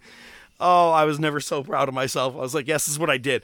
But what's funny is that I, I started it, put it on the background. I'm like, all right, I'll go do some stuff, some chicken nuggets, hang out, blah blah blah. Right, I'll come back to it to make sure it's happening. Couldn't leave. I, I fucking got sucked in within seconds. I was like, oh god, it's so good. Yeah. Better tuck that. You're gonna trip on, you get that uh, caught on a, a wire, or whatever. For, for the, I was born with a big gun, Yeah. so I everything just fucking. I couldn't not watch it. Jenny, I, I, I Weird Al's parody of Gump from Lump. Lump, yeah. His girlfriend Jenny was kind of a slut who went to the White House, showed LBJ his butt. Good shit, but yeah, it worked. If you guys uh, want to try that one, that was not a bad one. You could try it either, you know, next year or find another movie, and I'll do that one too. All right, man, what do you bring to the table? Well, I know how much you like lists. So rather than you do a top 100 of one, something? I no fuck no, I didn't. how about a tenth of that? Uh, uh, usual. I bring it to the table. It's something I randomly saw, and there's a Facebook page called WrestleLamia, and they do a lot of uh, lists and stuff. And I saw one, and I thought it'd be interesting. They did it weird. They started with number one and ended with number 10. Didn't care for that. I'm starting at number 10 and I'm working down because the list definitely seems to be that way. But the list is the 10 most unsafe and dangerously deadly wrestlers. Oh. All right, hang on. That are right now or all time? All time. Mmm, Shit. Right? Wow. Oh, can't wait. You ready? Number 10, Alberto Del Rio. Mm-hmm. Took out uh, fucking Ziggler at his top Ziggler. when he was nasty champion bump. finally. Nasty bump. Danielson, too. Kicked him in the heat. That's true. Yep. Uh, Nia Jax, number 9. I was gonna ask if she was on it. That's why I was like current or all time. Because all time, I'm like maybe Nia's not gonna make it, but that's sad that she's already there on that list. Yeah. with such a short career. And honestly, her track record, she might need to move up higher. Uh, number eight, Ahmed Johnson. Mm-hmm. Mm-hmm. Number seven, Mr. Kennedy. Oh, that's yeah. Orton, I fucking hated him for that. Uh, number six, the Steiner brothers. oh, oh, they tied that one. Nice. Yep. Uh, number five, Stan Hansen. I, I swear to God, I was gonna ask if Stan Hansen was on it. I'm like, So- it's a brutal, stiff motherfucker. Yep. So is Vader. Yeah, well, for those of you who aren't familiar, Stan Hansen is the one that popped Vader's eye out during the match in Japan. Uh, Stan Hansen also broke Sammartino's neck on a bocce uh, body slam. Stan Hansen also named the guys in No Holds Barred the Teeny Wankers. Did you know that's Stan Hansen? No, I didn't. I didn't even know he was in the movie. I'm pretty sure. Go ahead. Move on. All right, number four, Vader. ah, I called that one. Number three, Ryback. Jeez, wow. Again, another short career. Number two, Goldberg. Wow. Only Bret, too. Number one, uh, no, there's other wrestlers. Number one, Mabel. Oh, because he really did crush uh, Undertaker's, Undertaker's face. face. And there was a thing in Nash, and Nash is like he would do this thing like the like almost like the Yokozuna splash, but just standing in the middle of the ring. And Yep. Nash just like he would just kick his legs out and he just fucking drop. And I go, don't do that shit with me. And he fucking did it. And they show video of it, literally Mm-hmm. just fucking just free falls ass first on a Nash's lower back. Diesel at the time, but you know You're right. Uh, yeah, man, it was it was him, the the teeny wanker. I found it. that, that is the in, worst uh, picture of Stan. Hansen I've ever seen. Yeah, well, I mean, yeah, well, anyway, good list. Good list. Ryback. I knew he had to make that list. Obviously, Goldberg Light Dollar Store Goldberg. That used to be in our original uh, sound clip. The Dollar Store Jon Moxley. Jon Moxley, Joey yeah. Janela. Nick Gage. Oh, Joey Janela, that's right, yeah. Or as Cornette would call him, Jelly Nutella. Yep, Jelly Nutella. It's a good name. I. It's funny because I messaged you over the break, and I was like, "Man, I can't wait for Wars." You go, "Yeah, I still got to do that." I got I got turned around because we we did we went a week ahead and then we had a week off and then yeah, I'm all that's screwed true. up. Well, we're there, man, and it We're you know there. January fourth is synonymous with Wrestle Kingdom, right, and everything in New Japan. Well, new uh, New Japan, WWE and WCW for their wars on January fourth, nineteen ninety nine. This was absolutely the biggest night, and of course, what we all remember, the biggest shift for wrestling. Monday Night Wars! Hey, you know what, guys? Listen, I, Ma'am, have a seat. um, I, I think I could be mistaken here. Okay? I, you know what? As a matter of fact, I know I'm mistaken. It wasn't Bill. It, you know, a lot of these guys they look alike to me. There's a lot of these bald-headed wrestlers running around, and I just feel terrible, you know, and I feel awful because, you know. I feel I cost Bill Goldberg his world title shot again, and I just want you to apologize for me, okay? Please, give him my apologies, because I, ju- I don't know how this could have happened. I really, know what, I lady? feel really bad, okay? Tell him yourself. If you're even thinking about changing the channel to our competition, fans do not.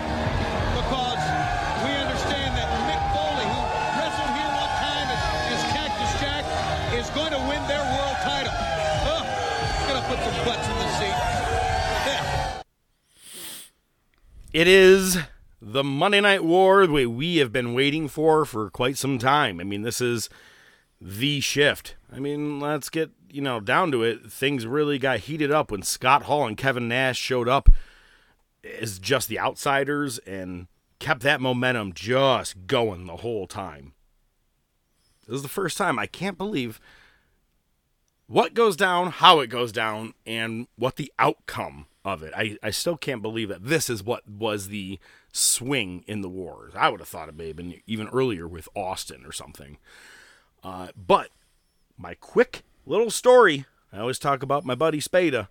He had that thing back in 1999, um, internet, and we didn't in my house. We didn't really get it till like fucking 2001. I feel like maybe around there. And he came into school and we were talking. He goes, "Yo, did you hear? Mankind's winning the title tonight." I go, "What?" And he goes, "Yeah." I go, "How the fuck would you hear that?" He goes, "Saw it, man." So even before Tony did it, it was out there online. You just had to know what the dirt sheets were back then, and you know it's there was a lot, lot less of the IWC back in end of '98 and the beginning of '99 than there is now. So it, I have found out already. And it's not like I spoiled anything. We have our sound bumpers in the beginning of this thing, but anyway, take it away with the Monday Night Wars. You know what? We should probably start with the live show. Let's go to Nitro. Yeah, let's fuck around and start with Nitro here. It's it's really funny because these two shows kind of mimic the way that they go through the show to get to their conclusion. They're not Yes, linear. 100%. It's, like it's- they both they both are are a story that is still progressing throughout the entire night. throughout the entire night, and you start off at A and you end up at Z when you had no idea. Like they both got Mm-hmm. there for better or for worse. And here's the thing, man. In the end, Yeah, you know what? No, never mind. Nitro. Well, hang on. Let's just say this: not one match promoted before walking into this either show that night. there you go. Well, there were matches promoted, but it's not necessarily what you got. Eh, Okay. Yes. Thank you. Well, you- that- yes. Okay. So, speaking of, it starts off with Schiavone teasing the biggest rematch in pro wrestling history Goldberg versus Nash. Uh, they bring up Flair is in charge for 90 days. Hogan's going to be here. And uh, one thing that they may I may have missed uh, during this, or maybe it was on a Thunder, or who knows. Uh, but apparently, when in November of '98, when Hogan was on Leno, he announced he was going to be retiring from wrestling to focus on the presidency. Mm-hmm. Work, work, work, work, work. We open up ver- with Glacier versus Hugh Morris with Jimmy Hart. Haven't seen either of them in a while. Hugh Morris has a shaved head and it looks rather. What? God damn it. You know what? You know what's kind of crazy? I thought it was pretty humorous that Glacier was on TV. I know the motherfucker still worked there. Yeah, well, he's been there. Uh, build him That was wins. humorous. Build him out wins. Yeah. This whole show up to this point is, and you know, we're probably about 10 minutes into the show at this point. Yeah. is Schiavone just sucking the dick of WCW and Nitro. He is just constantly putting over. We're gonna because they're in Atlanta. They're at the Georgia, you know, they're in Atlanta, so it that is big for them. You know, hometown.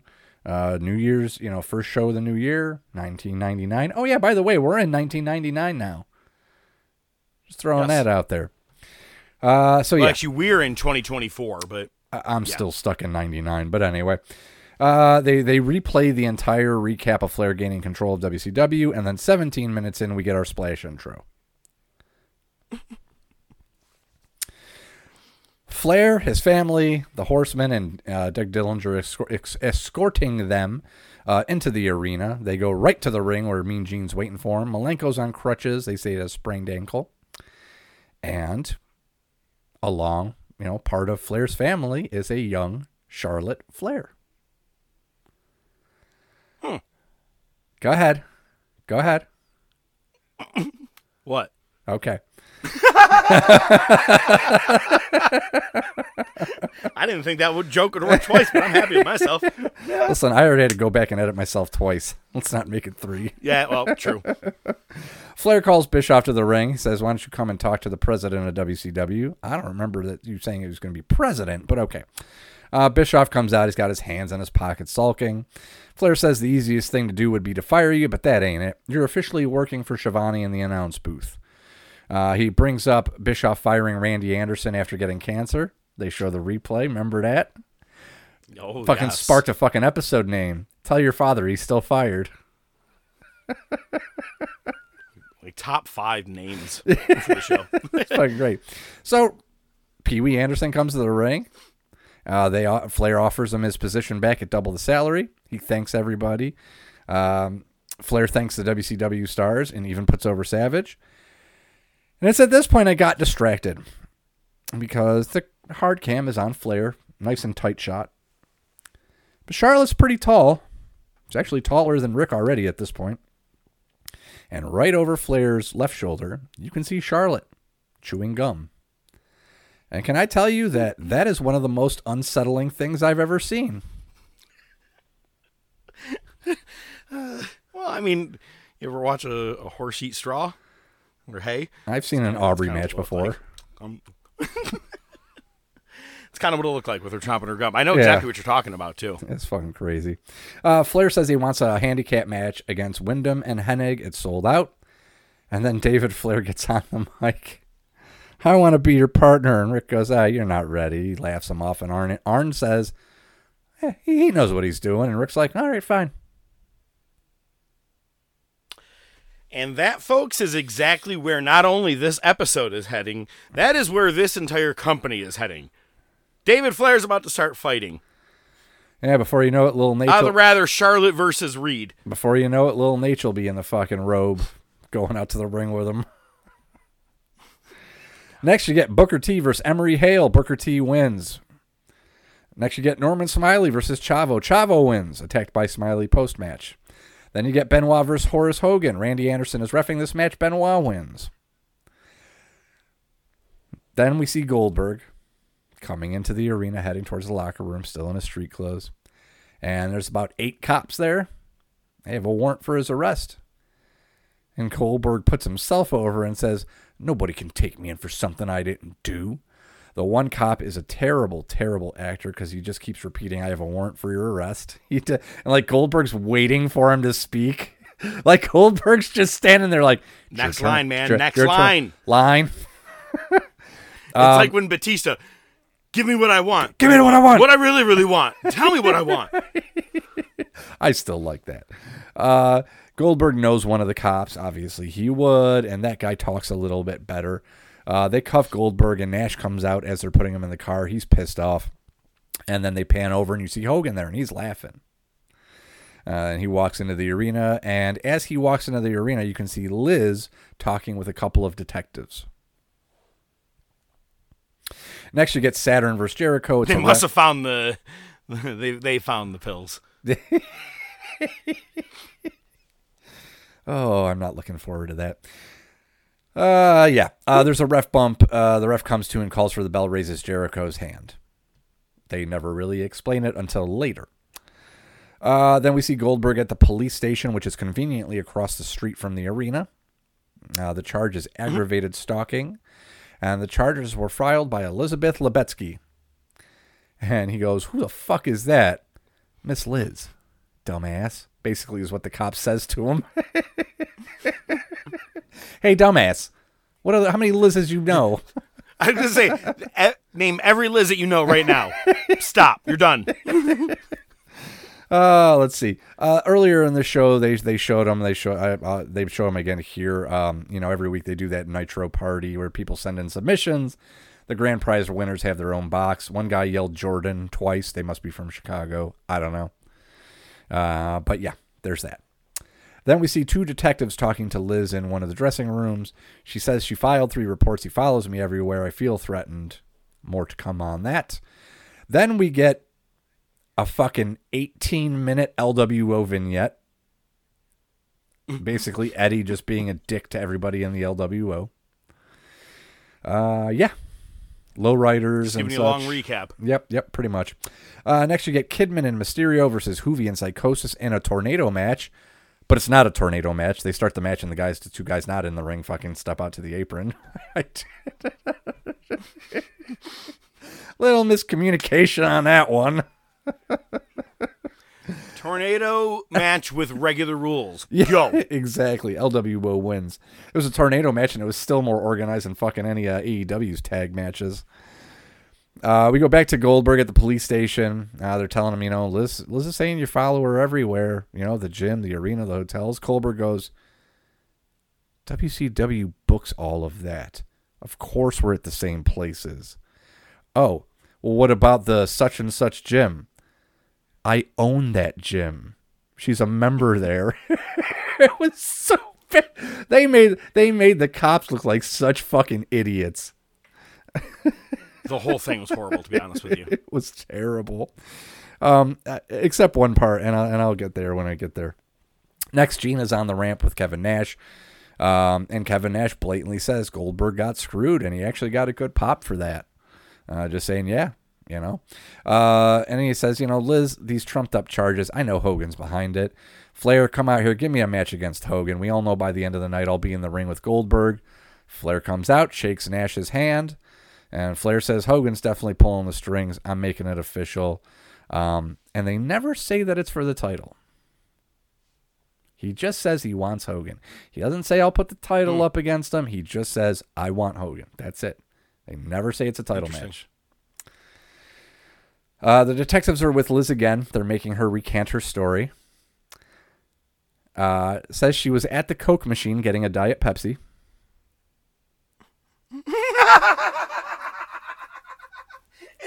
Hit me when she said it the first time.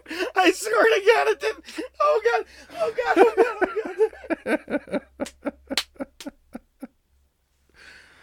Oh God, that is fantastic! I missed that the first time. That bitch lying already, right there. Look, she's lying. Said he was wearing red tights. Uh, and she doesn't like having to defend herself. I'm the victim here. This is a really odd angle. This is like almost the opposite of what I was talking about earlier with false accusations.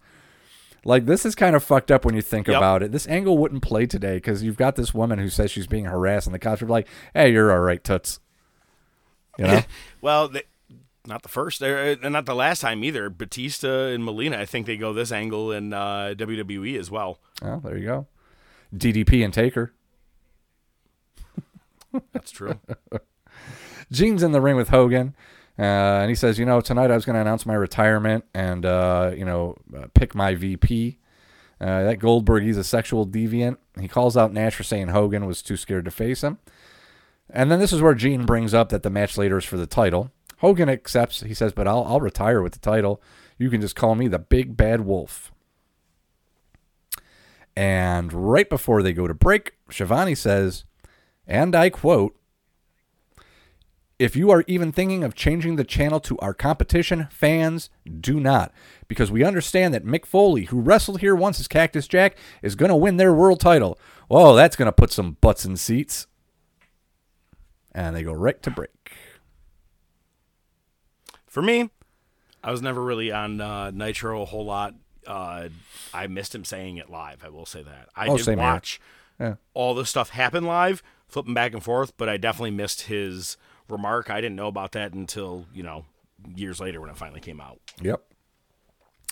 Uh, next, we get a pre-record with Jericho and the ref from his earlier match, and it's basically Jericho just telling the ref, "Oh no, nobody should ever put their hands on a ref." And Saturn's ha- done it to you a few times lately. If he puts his hands on you, you should DQ him. So that's the we finally get the explanation to the wonky finish. Probably should have done it the other way around, but what do I know? Next, you get Scott Steiner with Scott Steiner with Buff versus Konnan for the TV title. Uh, Schiavone again, he brings up WWF having their show taped, and that Foley wins the world title. Uh, he cackles, but Bischoff still isn't saying anything. Uh, what's uh, Schiavone says we're live every night. They're not, uh, and even even Schiavone goes, "Wow, Eric, I thought you would actually have something to say about that." Bischoff still has not said a word since he's joined commentary. Feet up on the desk. Just sulking. Yep, sulking. That's it. Buff interferes. It's a DQ. The NWO ref comes in, Steiner recliner, and the NWO ref calls for the bell. Next, you get Wrath come to the ring, cuts a promo. I think it's the first time we've heard him talk. I've, I don't remember ever hearing. I don't talk. think I, I the only time I've ever heard him talk is when he was Adam Bomb, and even back then, Mm, that's Harvey right. Whippleman was doing his talking for him. Yeah, pretty much. Hearing him talk, he would have been a monster heel in the territories. Yeah, monster heel in the territories.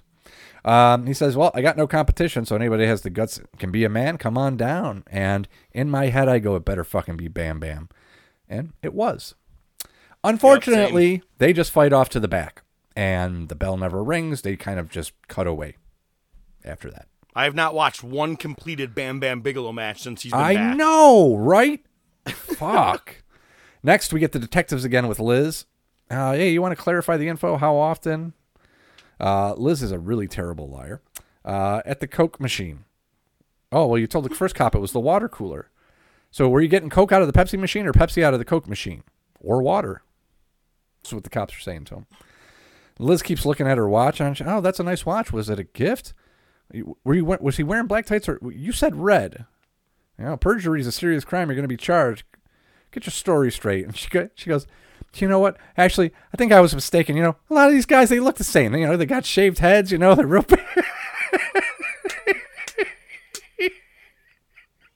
I loved her back. all look the same, you know. A lot of lot, lot of muscles, talks. little dick. She never talks, and she just does this comedic. Re- it didn't work for the angle, but I loved seeing Liz do it. I, you know, she just keeps slapping her thigh. She's like, I, I I'm, I'm sorry. They, they just they all look the same. I think I was mistaken. You know, hamana hamana hamana hamana. Look, I've been beat over the head a lot by Randy over the years. and Lex. Oh, well, see. to come. well, I think it started already.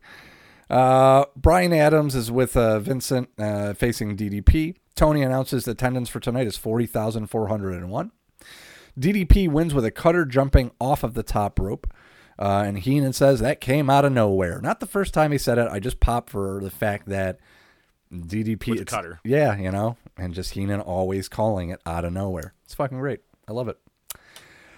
Goldberg's at the police station and he's sitting up against the wall and he just keeps banging the back of his head off of this wall. And the cops like knock it off. Uh, and his buddy, who's the cop, says, "All right, Liz, drop the charges, take the cuffs off." And Goldberg, take me to the dome. And the cops escort. He basically gets to do his entrance from the police station instead of from the arena with police. Meh. All right. I have lost all interest in this 42 segment setup with him and Liz, to be honest with you. Yep. Well, main event time. Hulk Hogan with Scott Steiner versus Nash. And as Nash comes out, Hall comes out in a Wolfpack shirt. They hug at the top of the ramp, gets a nice little pop. Hogan's in street clothes. He's basically in uh, the black pants, the black shirt, uh, and the black bandana. Schiavone says, This is what pro wrestling, this is what WCW is all about. You ain't lying, Jack. But also, quit, like, rubbing your own dick. You know what I mean? Like, we get Yeah. it, man. That's all you've done all night is be like, we're the best. Everybody else sucks. Everybody else sucks. Either just let this thing speak for itself. Mm-hmm. Or get better. I don't know what to tell you. It's. This is exactly what it's made of. Uh huh. You, you're right. You ain't. Ain't the smell of their own farts. Uh, so Nash shoves Hogan into the corner. Hogan and Nash face off, and for those of you who have been living under a rock, the finger poke of doom. The NWO is whole again.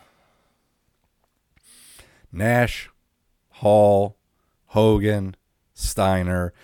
Bischoff finally starts cackling. He starts chiming in and he goes, Oh my God, everybody's so surprised. I didn't see that coming. so at least there's a little humor there. Goldberg arrives. He takes out Steiner, Hall, and Nash. Hogan starts getting some licks in, but Goldberg hits a spear on him. Luger comes out, and everybody's like, "Oh my God, Luger's gonna save him!" Luger's no, Luger's part of the fucking NWO too now. Uh, he attacks Goldberg, gets him in the rack. They handcuff Goldberg to the ropes. Uh, Hall has the cattle prod. Liz comes into the ring. Bischoff starts making mocking electrocution noises for like 45 seconds. They spray paint the shit out of Goldberg. Bischoff's doing sound effects this time of spray paint cans. Um, Hogan writes NWO on the title, but he does it in red this time. Uh, It's a shame we never really talk about that version of the NWO title that much. I think it looks kind of cool. You get him in the 2K games. Yeah, well, there you go. Uh, we get off. We go off the air, and for once, I think, no matter what you want to say about this travesty of an angle, they went off the air in a good way. Scott Steiner looks into the camera and he just screams NWO for life. Nothing else. Good closing shot to encapsulate what happened. Sure. Yep, that was that was a good part. Okay. It was a diamond in a sea of shit. Well, since we already know what's going to happen on Raw, let's get into it. Uh, corporation comes to the ring. Vince says if HBK ever steps foot in the WWF arena again, the corporation will take him out. Kane has a sign taped to his back that says Brisco's Body Shop. Vince says anyone that had anything to do with the emotional scarring of Shane will indeed pay. And then we see on the Tron, HBK shows up to the arena, heading to the ramp. Vince tells the corporation that he wants them to dismember HBK. His music hits. Vin Man! Oh, that was terrible. Vin Man. Obviously, the sheriff is back in town. I brought the cavalry, which is DX. And he says, You know what? My contract is commission ironclad. It was you who said on national TV that this commissioner would answer to no one, including Vince McMahon. Um, well, the only way that Shawn Michaels would be incapable of being commissioned is if I resign. And there's no way in hell that's ever going to happen. HBK calls for the footage. It's of Shane pulling Vince's number for the Rumble. Uh, he says, I hope it's number two. And he says, Well, I'm going to give you your wish. As a competitor in the Rumble, I have control over you, and you won't enter at number 30. You're going to enter at number two. And at some time this evening, HBK is going to leave this building and get you a surprise. It's going to drive you stone cold crazy. Underrated Queen I song. wonder what he's talking about. Yeah, me too. Next, you get Shamrock versus Blackman. Severn shows up at ringside, still in the neck brace. The ref gets distracted by Severn. Billy Gunn comes in, hits a famous around Shamrock. Blackman gets the win. Non title, but still got a good pop. And as you mentioned, it furthers the story because these two already had a match where Gunn technically should have won the IC title. And we come back from break, and Gunn and Shamrock are fighting in the back. And again, giving Gunn a little bit of a singles push. Next, you get Mankind to the ring. There's a sign that says Mick Foley, Man of the Year. Uh, he talks Well about grabbing Patterson's testes, and he says, The first time, believe it or not, this is the first time I ever grabbed a man's testicles. Patterson, I want you to know, on a manly level, I kind of enjoyed it. So not only what happens happens, this guy also had some pretty funny shit going on that night too. He says, Believe it or not, this is the first time mankind said suck it without adding please in front. Me too. Says he wants a title shot at Rumble. Uh, we see two more signs. One says Foley is a god. One says mankind is a god. Foley, uh, you know, points it out and he says, "Well, you're missing a letter. I may not be a god, but I'm pretty damn good." That gets a good pop. And then he goes, "I just want to know, can I say ass on television?" Get your ass out here now, Dad. Vince comes to the top of the ram, tells Mankind, You blew your opportunities. You didn't listen to me. You listened to them, the fans. You soiled the good McMahon name when you put your slimy hands on Shane. You don't deserve the right to be number one contender. Haven't paid your dues. You'll have the opportunity to enter the Rumble. You'll face Triple H tonight. Winner enters the Rumble. Uh, Vince puts up footage on the Tron of Mankind putting Socko on Shane. And he says, Well, Shane will be the guest ref for that match. Have a nice day. Next, we see Chyna backstage with her gal pal. Gal pal. If I'm not mistaken, I know where this goes, unfortunately. Apparently, this gal pal was introduced on Sunday Night Heat, which would have been the night before the show. Next, you get Sexual Chocolate vs. Gold Dust. Did they say her name? Uh, they uh, we're getting there. Uh, Henry gets distracted by Chyna and her friend. Uh, Gold Dust hits Shattered Dreams. It's called a DQ, but Gold Dust music hits. That makes no sense.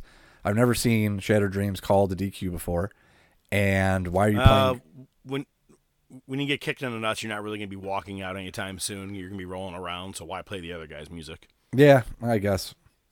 so Chyna and her friend come to the ring. Chyna kisses Mark on the cheek, helps him up, and says, "I got a confession to make. The other night with you was incredible. I'm afraid I'm not enough woman for you. You're you're too much man for one woman. So meet my friend Sammy. I know you like tall women and exotic dancers. I have a proposition for you if it's okay with you. Sammy and I can help take a load off your mind." And Mark Henry falls backwards and faints. The fact that her name is Sammy should be an instant tell amongst other things. But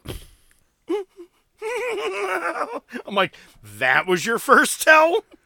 No, it wasn't. But after the name came out, it should have been an instant tell, and I'm sure it was. But anyway, This is Greg. Next,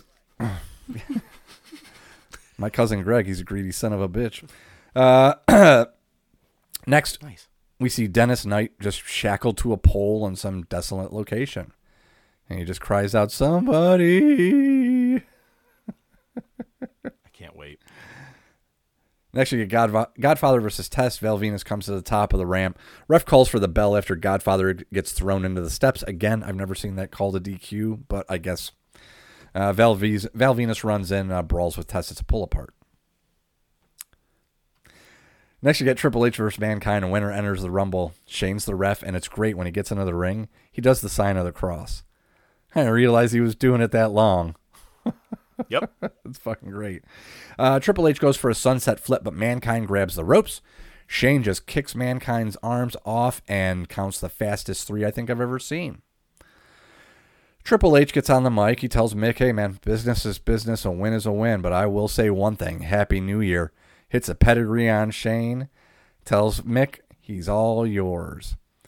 And Mankind goes, I'm going to show you a little move. And he says, I he calls it something I couldn't I it was too I just didn't get it down what he called it, but he basically puts him almost like in a Rings of Saturn. He's bending that arm back, and he, I'm gonna break your goddamn shoulder. uh, Vince and the Stooges come to the ring, and, and Mix tell him, "Stop right there, or I'll break it." I've changed my mind. I don't want my title shot at Rumble. I want it tonight. And Vince says, "Okay." Mankind wants a stipulation, no DQ. Vince agrees, and Mankind lets go. I forgot all about that build up. To be honest. That's what I'm you. saying, When it started happening, it, it hit me, and I go, "Oh, okay, that's right, that's right." But yeah, like you're saying, it was an on-running thing all night, and you didn't even like the beginning of the night. You did not think this is what you were getting at. No, It's fuck awesome. no. Yeah. Uh, next, you get Edge versus D'Lo. Uh, and then Terri comes out. Commentary mention she's showing. She's got her arms around her belly. Uh, just for reference, for those of you who haven't seen it, she ain't showing for shit. No, no, she uh, she's showing that she has less weight than she did last week too. Yeah. Pretty much. So Terri gets up on the steps. She distracts D'Lo, who confronts her. Terri falls off the steps. So perfect because the cameraman got a clear shot of her ass in a thong. it's not what they were going for in this angle, but okay. D'Lo freaks the fuck out. Jackie runs in, and uh, yeah, they're basically freaking out because she's quote unquote pregnant and she took a bump. Dun dun dun dun dun. Attitude era. Hmm. I thought you were gonna say aborted. oh Jesus fucking Christ! Kane, Shane, Brisco, and Patterson head to the ring. Shane says tonight you will see Kane face off against Gerald Brisco and Pat Patterson. Vince comes out to the ramp and says, Remember, I said anyone responsible for my son's scarring would pay? Choke slam to Brisco. Patterson has a chair. Kane punts the chair out of the ring. That was had to hurt like a bitch. I don't give a fuck how thick those wrestling boots are. This motherfucker just kicked that chair right out of the ring. Uh, choke slam to Patterson. Kane grabs Shane by the throat, and Vince is able to get him to stop. Shane's go- having a bad night. I know, right? Uh, so we go back to Dennis Knight. The acolytes retrieve him and say he's ready to see you now. Um, and then right after the next match, they show him being taken through a mysterious door. The door closes and you hear screaming. Uh, we get Saturday Al, night. Al, Al Snow versus Road Dog for the hardcore title. Snow still, still has that bloody shirt. um, It's okay to shower. I don't think they ever got in the ring for this match. They end up in the back of the arena. It was great. There was one shot where you see a cop and it looked like a detective from the 1950s standing there. Go back and watch it. It's fucking random as hell. And at one point, they're like, oh shit, we're on camera. We should probably move. Uh, they fight to the outside of the arena where it's snowing. It ends with a pile driver to Al Snow on a pallet. Uh, and to quote Cornette, that's a fucking hospitalization angle. This asshole's going to be on TV sh- next week. I got to be honest with you. I did shit a lot on the Attitude Era in my thing, you know, and I said a lot of things suck. The more I'm starting to rewatch some of the hardcore matches, those were things in a weird way I looked forward to when it came to Raw each week. Oh, sure. Because I actually enjoyed the hardcore title matches because it was just you never knew what you were gonna get. Yeah. You know what I mean? Like it's better than a squash match. Absolutely. Um, you saw some real fucking crazy shit, but I I'm starting to reappreciate the hardcore title right now during this. Yeah, it wasn't just Better than the 24 7 championship. Oh well, there's that for sure. Uh, and the best part is after he wins the match, he all of a sudden he's like, "Oh shit, I won!" and he runs back into the arena to the ring so he can celebrate post match. Yep, because that's where the title is too. Yeah, that's true. Yes, good call. Uh, HBK's with DX in the locker room. He's like, "Listen, man, I got a plan. I'm going to get that surprise. Uh, I'll be right back." And Triple H makes a sarcastic comment. Yeah, we'll see, which is interesting, right? You know, because they're kind of planting that seed. Uh, he gets to his car. He can't get in, so he goes back to the door. He's calling for Triple H, and all of a sudden you see, "Hey, Sean." And they cut to break. We come back, find out it was the corporation. They beat the shit out of him. They must have been in Syracuse. Um, this motherfucker was face first on the hood of the car with his face in the windshield, which was shattered, and they went liberal with the fucking fake blood. Um, this was some fight. He was fucking bloodied up. They fucking, they get the board out. They slowly cry. I mean, it was it was shot well. It was produced well. Uh, but this motherfucker got the shit kicked out of him. All right. Main event Mankind versus The Rock for the WWF Championship. DX comes to the ring with Mankind. Uh, the Rock earlier complained about not having his gear, so he's in his sweatsuit and oddly enough, wrestling boots.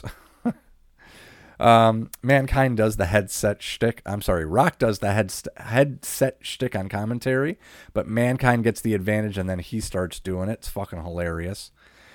We get a rock bottom through the announce table. Uh, and then later in the match, we get one of the greatest people's elbows to date. I just thought it was fucking flawless. Um, you know, and here's the thing. You know, we talk, we hype this match up. We talk about it as being big, and you can say whatever you want about this match as a whole and as a wrestling match, but the important part is the last six minutes or so. And since it's not WCW, that's half the match at least. so, Yeah. you know what I mean? Um, all right. So Hebner is the ref, but Shane is still at ringside dressed as a ref. And we get to a point where the title gets slid into the ring. Rock hits Mankind with a massive headshot. Two count, big pop. Mankind hits a DDT to the Rock on the title. Two count. Pulls out Socko, but Shamrock hits Mankind with the chair. Billy Gunn takes out Shamrock to the floor. The DX Incorporation brawl, and then Professor puts his hand Wait, up. and before we, I, I was gonna say everything that has been already pre-planted as well. Now Shamrock was the first to come in, hit Mankind with a chair. Billy Gunn's like that motherfucker's mine. I've already been after him Right. already. You know what I mean? Right. He's the first to go in after Shamrock. I just liked how that whole thing was was done at that time. Yep. But then, yes, uh, the absolute loudest pop in Raw history at this point. Yep. Uh, after DX and uh, the corporation are brawling, the glass breaks. Place goes fucking nuts. Austin comes out. Um, chair shot to the rock, rolls Mankind on top of him. Hebner comes too. One, two, three, and Mankind wins the title. The fucking arena explodes. Austin flips Vince off, throws his hat at him. Uh, DX put Foley on their shoulders. Road Dog announces, You're new WWF champion of the world. Uh, and Foley gets on the mic and says, Hey, Vince, I got to tell you, this feels pretty damn good. And at the risk of not sounding very cool, I'd like to dedicate this match to my two little people at home. Hey, Daddy O, I did it. Big Daddy O did it. Uh, and I love it when he goes, This feels pretty damn good. And Shane goes, Ah! He just screams a couple of times. Like, like it's just so fucking good.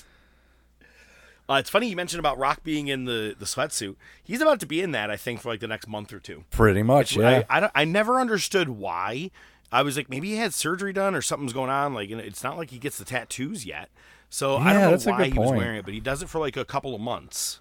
Hmm. 'Cause I believe 100% at uh, Royal Rumble, he's wearing that black sweatsuit with the He's- the warm ups and everything. yeah, and he wears it again with the fucking 28 headshot uh, match. He wears it That's the that. one. That's the Rumble. Oh, is it the Rumble one? Okay. My Yeah. bad. which we are not too far away from. That's the uh, Crazy. Royal Rumble 99, No Chance in Hell. And your first participants are Stone Cold and then Vince McMahon. God, I will never forget. I was at that boy's house and we were all fucking pissed off. I, I would imagine was- so. I would imagine Can't so. wait for it. Well, hey, it was a it's a good beginning to 1999. It was a great year in 98 for WWE. What we should do is talk about how the year was in 2023. It is the Top of Wrestling Annual Awards. Ladies and gentlemen, it's now time for.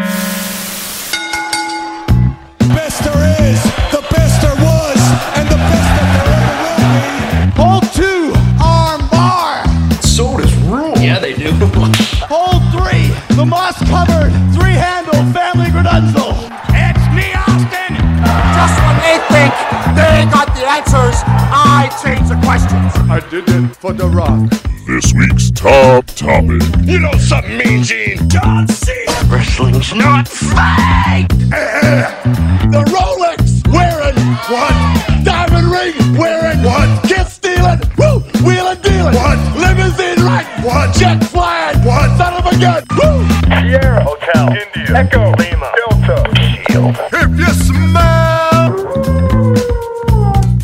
following ranking order and final decisions are a completely bias based order, based off the professor and ODM made it. And as always, they like to let you know they have not worked in the business, but have been lifelong invested fans, much like you, our listeners. With not only their opinions involved, but with countless amount of hours of research done each week, they make sure to provide proper facts and history to back it up. However, they do know that your opinion may vary from theirs. If there is anything you want to chat about, bring to their attention. If there is something they missed or forgot, or you just want to let them know they are out of their freaking minds, feel free to shoot them a message on Facebook or Twitter, or email them at the top of wrestling at gmail.com. As always, they do appreciate all feedback and continued support. At the end of the day, they want to make sure that you do see the best of the best before you die. And now, this week's top topic. A lot of people have different uh, opinions when it comes to these awards and the award categories. We try to keep it a little to our show, you know, the good shit. You know, we have we have our fun, and that's what we're gonna do. And you know, we're gonna build up to uh, what we both actually came to a perfect agreement on, which was the match of the year. Not everything did we come to an agreement on, and we're gonna break it all down right now.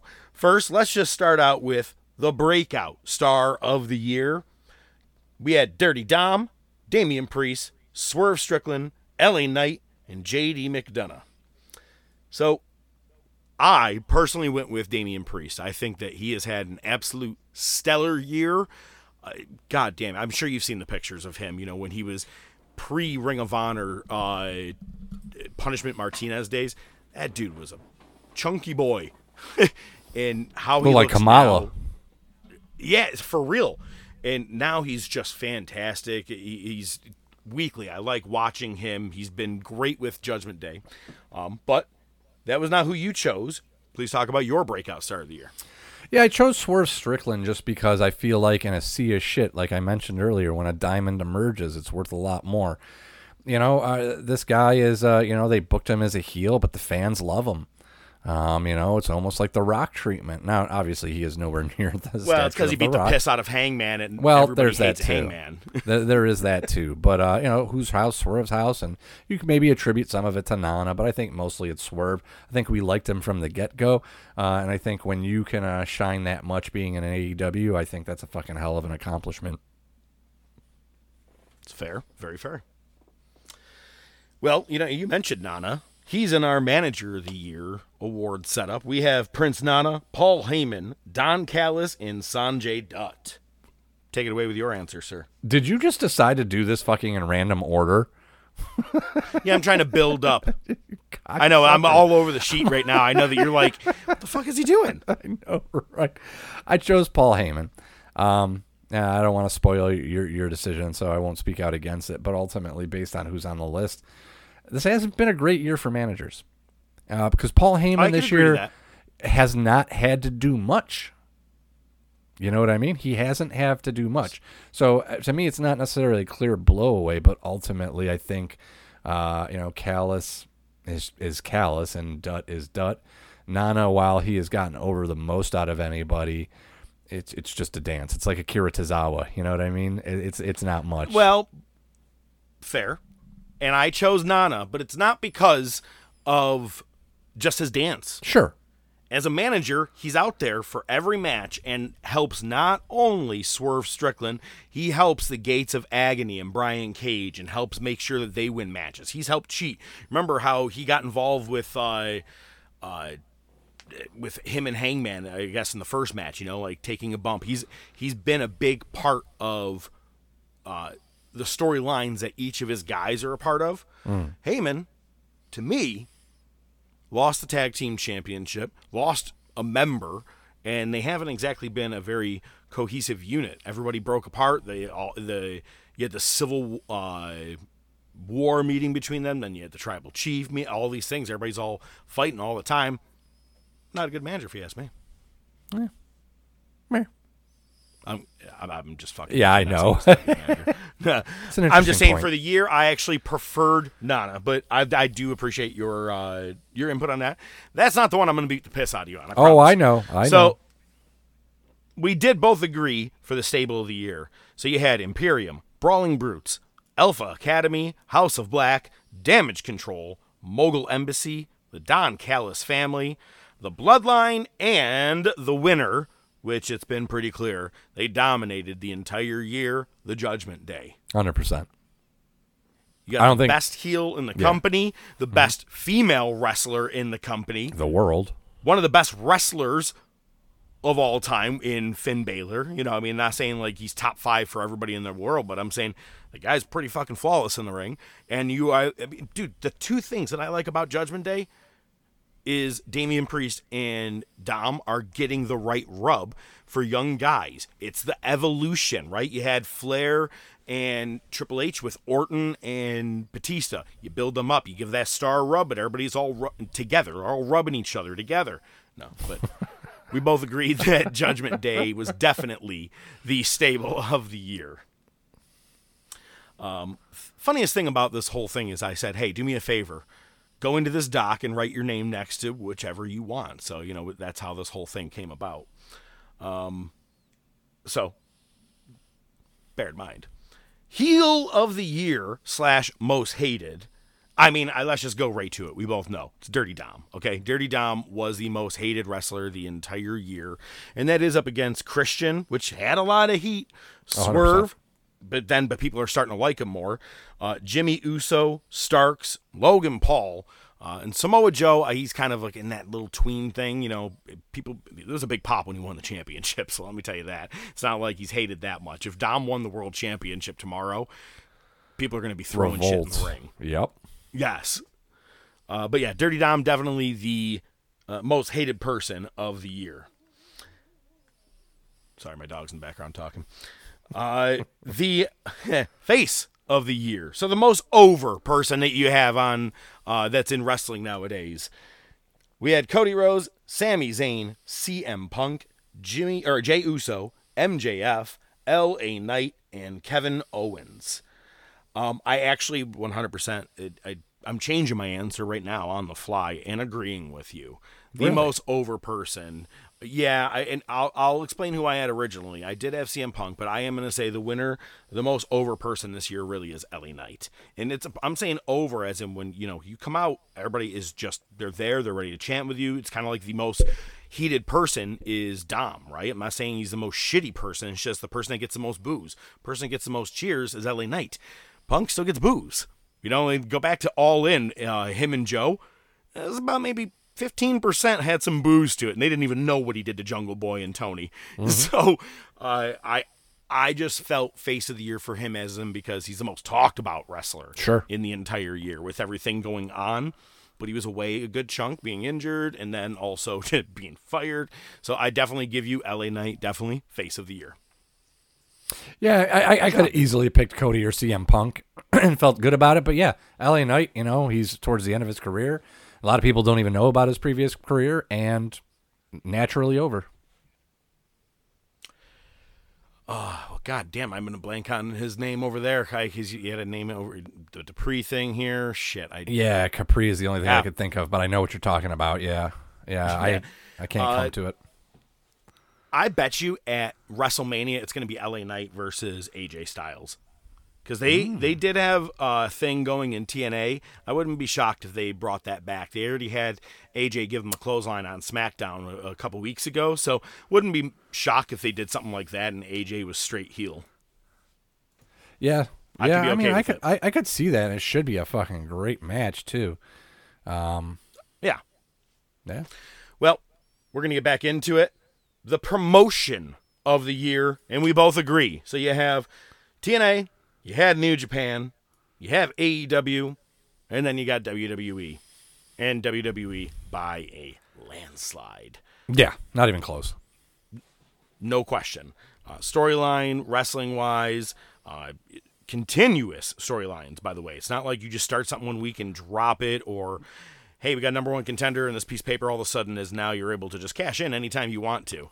Whether we're recording or whatever, it doesn't matter. God damn, Tony. Put the straw down. the worst moment of the year. This is a fun award. Shane McMahon returns and immediately tears his quad. The passing of Bray Wyatt and Jay Briscoe, two active wrestlers. Um, the incident at All In with Jungle Boy, and then you know being fired, CM Punk being fired by Tony Khan uh, publicly on Collision. The Texas Chainsaw Massacre death match. Hmm. Adam Cole jumps off the ramp, breaks his own ankle. Ah! the fall of the AEW women's division. Clunky Ibushi riding a bicycle. AEW's week to week booking. And it is sunny days for 18 years in jail. I'm to let you give your answer first. To me, it's Ibushi riding a bicycle. It just uh, encapsulate the demise and the ultimate downfall of AEW. I don't think there's any recovering from that. Just fucking terrible. Done a lot of stupid shit. You think that's worse than Dinner Le Debonair? I do. Matter of fact, I do. Okay. Yeah, Wow. Okay. Okay. Because you hated that shit. I do. Still Um, do. I think the worst moment.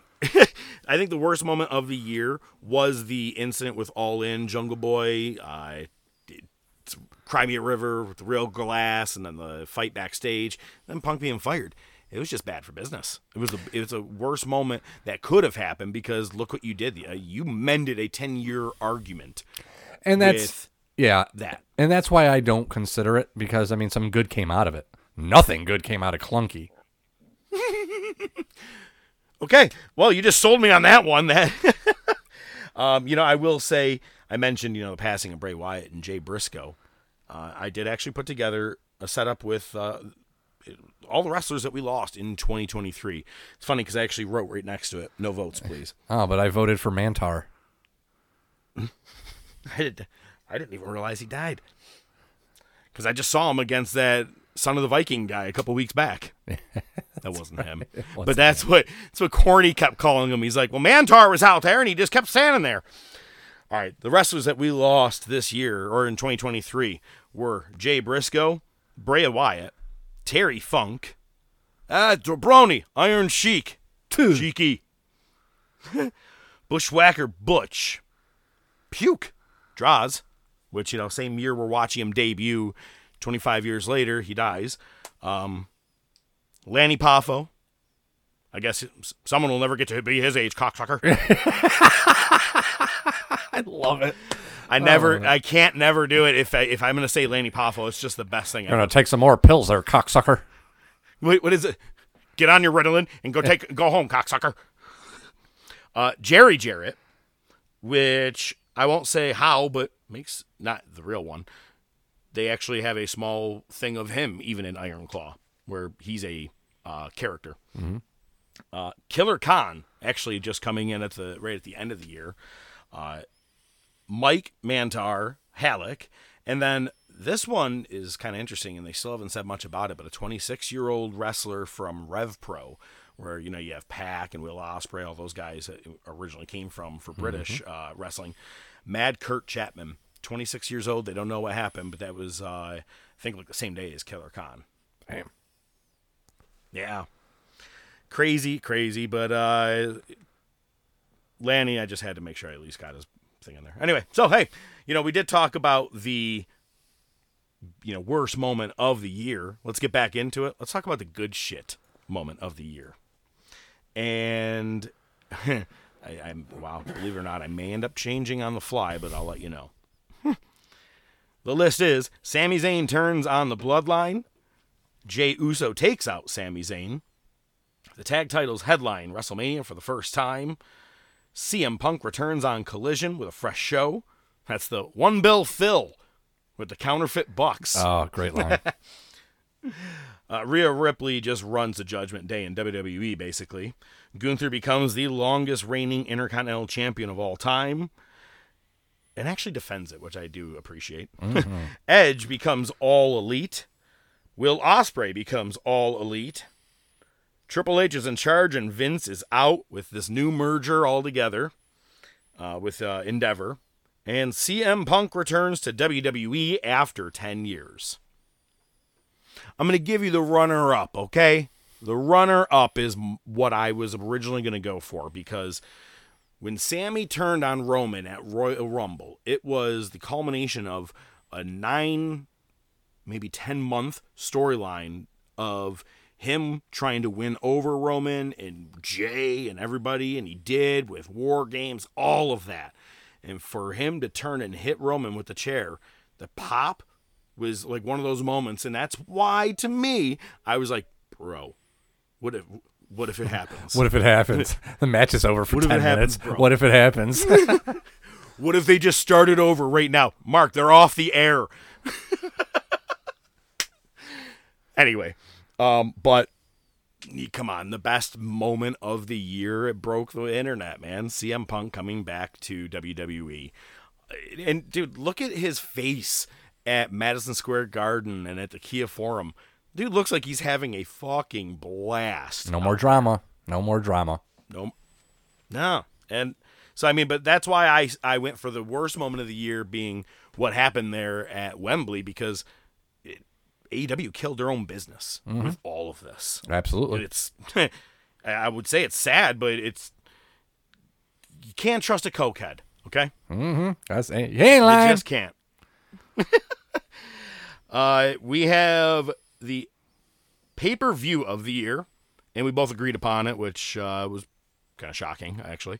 Uh, Wrestle Kingdom 17, Royal Rumble 2023, WrestleMania, obviously, uh, WrestleMania 39, Forbidden Door 2, Money in the Bank, SummerSlam, All In, and Survivor Series.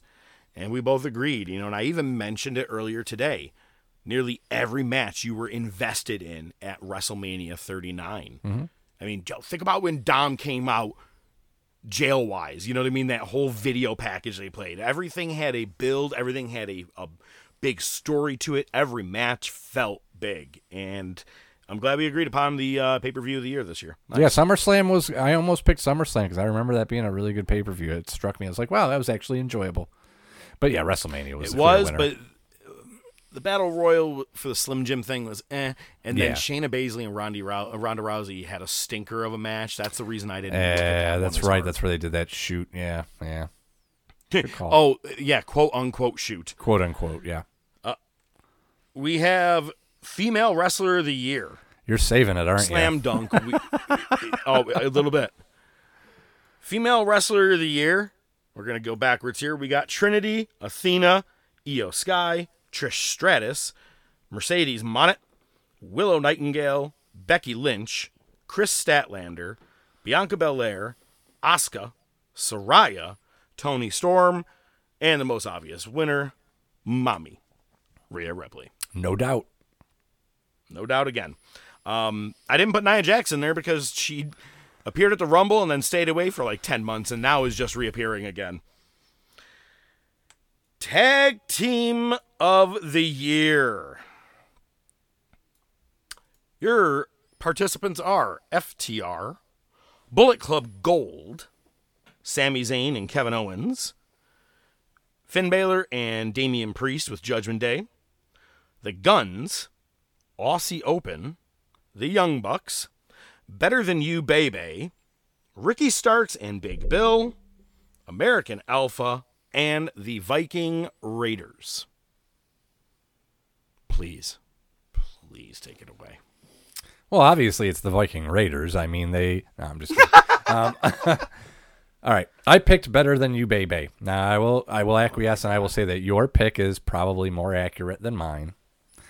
Um, but I'm going to stand by this because nobody wanted it. They gave it to us anyway. We didn't want to see MJF as a face. They didn't give it to. They gave it to us anyway. But ultimately, and you can go back and listen to some of those clips, you were popping for some of the stuff they did. Even when you said I hate MJF as a face, you were popping for some of the stuff they did. They they took these two guys together. Nobody wanted it. And like you said, still don't want it. But you know what? It was a nice little run while it lasted. Again, through a sea of crap that is AEW, it was something where you're like, you know what? I don't like this, but I'm enjoying it. That was just my perception on it. So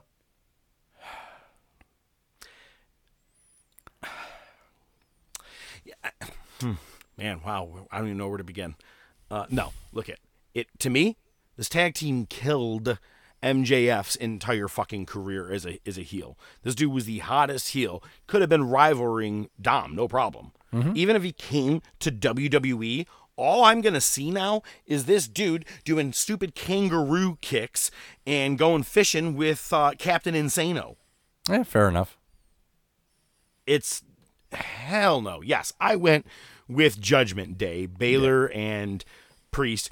Not just because they are the tag team champions right now, but they were heavily pushed throughout the entire year. Plus, you have with, I mean, they feuded with Sami and Kevin for quite some time, and then uh, just then Jimmy or uh, Jey and Cody. They're consistently pushed on TV. They look good. Fair enough. Better than you, baby. I did not like. I still don't like. Not just because it killed MJF's career, but for me, it was all just. The whole thing was based around being funny. And that's not tag team wrestling to me. FTR is on the fucking list, dude. Okay? Yeah, but they didn't do shit. Haven't done shit. They haven't been booked. Well, they were the champions for a good chunk of the year. That's the other funny part. uh, But they still didn't win. It's forgettable. That's how much I, unfortunately, really respect it's not. you, It's not. It's not fault of their own. It's not fault of their own. And listen, you're right. I mean, it's No. de- it definitely deserves to be uh, Judgment Day more than it does better than you, baby. I'm just glad I got to get some reaction out of you. So Yeah, I was I was pretty upset when I read that, and I was like, I think I'm just gonna I knew. this I knew. altogether. you know what you're doing. You're baiting it. Uh, male wrestler Oh, of the yeah. year.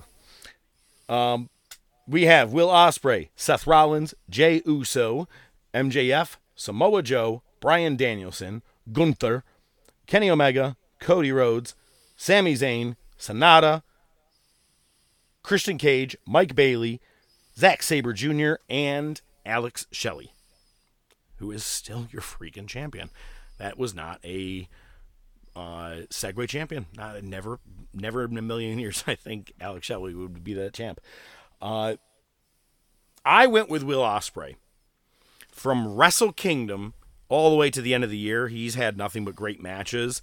Um, I hate to say, you know, go to like either cage match or uh, look at uh, the Meltzer's ratings, but he has stolen the year wrestling wise. He had matches with any indie guy you could think of. You know, he had uh, the two bangers with Omega. He had a great match with Mike Bailey. Um, a lot of stuff in Japan still and, still to come. Him and Okada, they had one this year, and I'm going to be seeing it in a couple of weeks, hopefully. That's my male wrestler of the year. Yours, please. not bad. He did have some great matches. Uh, you know, for me, Cody Rhodes just. Uh, you know that loss at WrestleMania, uh, recovering from the surgery, and uh, just finishing his story. I, I think he he's still very over. You know, you might even say um, I think some people might start getting the same feeling that they had in AEW, where they're tired of seeing him. Um, but you know, he is very dramatic. He is very emotional, and I think that's a it's an important aspect of professional wrestling, especially the storytelling aspect. So. I, I think you know as much as I was tired of seeing him in AEW, I think he's really doing a lot of great work in WWE, uh, involved in a lot of different storylines, and it's really easy to say the story ends with him winning the title, but maybe it's you know another thing that they often say is it's not it's not the destination, it's the journey. So you know Cody's taking us on a ride. So And you actually, in a text, had said you said maybe the story is he doesn't finish the story, and he's Yeah. that he just has to keep trying to finish the story. it's what some stories are. If I were them, what I would do though is before people start to turn and maybe boo a little bit, you know, where it's like, all right, we're over it, we're over the whoa. right when you feel him start to turn, you have him low blow the biggest face on the show Right. and turn heel for a while. You can still continue your story. You don't have to be the most over face. Yeah. Do it right and make it big. Make something of it. Don't just kind of be a like in AEW he had things he would say but it was never fully heel but you know it's it's you know what I'm getting at like Oh, yeah. he was he was in between. Dye the hair back. That's where I would go with it. Go back to the dark hair. I didn't like it. As much as I thought it was weird when he went full blonde, when he went back to black for a little bit against uh, Brodie Lee in that dog collar match, I was like, dye it back, dye it back, dye it back. it, I never thought I would want the bleach blonde hair on someone so bad, but when Yeah, he did that, right. it was horrible. well, match of the year. I'm not going to name all 32. Thank okay? God. We don't really need to because we did a couple weeks ago. But I do want to say, um, as I had mentioned in last name the top 30. I did a. uh, we had 32 matches, and I put them into a tournament bracket at random order, but it was a double elimination tournament. So you had to be actually out twice in order, or lose twice. And to not obviously, you guys know how to double. I don't know why I just explained the fucking rules of whatever everybody actually knows. That's what you do. It's all right. Thank you. But it actually came down, and I saved this doc because I wanted you to, you know, be proof, or wanted you to see it if you needed the proof. But it came down to, it, so obviously, I'm not trying to be sarcastic. The finals is the winner of the loser bracket versus the team that went undefeated all the way through, right? The two teams, or I'm sorry, the two matches that made it to the end were both tag team matches in the finals. It was the Usos versus Kevin Owens and Sami Zayn at WrestleMania 39. And it was FTR versus the Bullet Club for the tag titles. On Collision, that was the two out of three falls match. That was their second match that they had that went just under an hour. Mm-hmm. And I put it to you. I said, look at I am on one side and I, I could defend both very, very easily. One being the culmination of a story, the other one just being a fucking wrestling clinic. And as much as I've shit on AEW all year, for the better part of the year, we both agreed the two out of three falls match, it was perfect. It was well done. It was, I mean, the Jesus Christ. The, It was wrestling. Thought FTR was actually dropped. It was wrestling. Thank you. Thank you. Best way I could have put that. It was wrestling. I On AEW. exactly. On a Saturday night free TV. And it was Yeah. like their third or fourth show of Mhm. the entire running of that show, maybe like fifth. It was when they were doing the Owen Hart Foundation tournament. Yep. The headlining that night was supposed to be Punk and Joe, and they start with an hour banger. Yep. That's how awesome that was. Love that match. It was fantastic. Uh, yeah. It- it- but the runner up, like I said, had more to be with the storyline, the you know, especially for Owens and, and Zayn being there. It's funny because I just read an interview where Ric Flair said WWE absolutely made the wrong decision.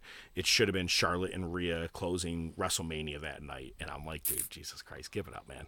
And I'm like, it, it was they had a good match. I'm not gonna lie. And when they Oh, yeah. re-showed it on the Raw uh, playback of 2023, uh, they showed you know a good chunk of it. I was like, it was a really good match. They and remember Charlotte also like broke her nose in the match on doing that one moonsault where she landed right on her face. Either way, I think they made the right decision with Sami Zayn, Owens, and the Usos. It was deserved, and Rhea and Charlotte have had their time before. They'll have it again too. But I'm glad we both agreed on the match of the year, and those are the awards for the Top of Wrestling podcast. Next week, not only are we gonna get back into our flow of the movie of the week, we did talk about this one show a little bit. I think we talked maybe five, ten minutes, could be longer.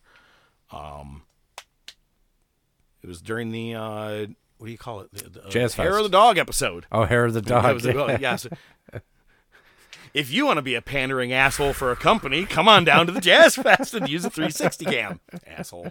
I forgot But- all about that. Oh my god. And no, that was a really or a corporate shrew or whatever you call it. corporate it really, shill. A shill. That's what it was. But next week we will be diving into Breaking Bad.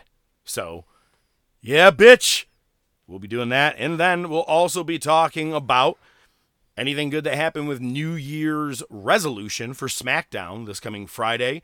We'll be talking about Wrestle Kingdom and all the fallout from that. Plus, the fallout of the finger poke of doom and your new WWF champion mankind. A lot to go over next week. We'll be back. Happy new year. Happy 2024 we are the top of wrestling podcast. I'm the professor.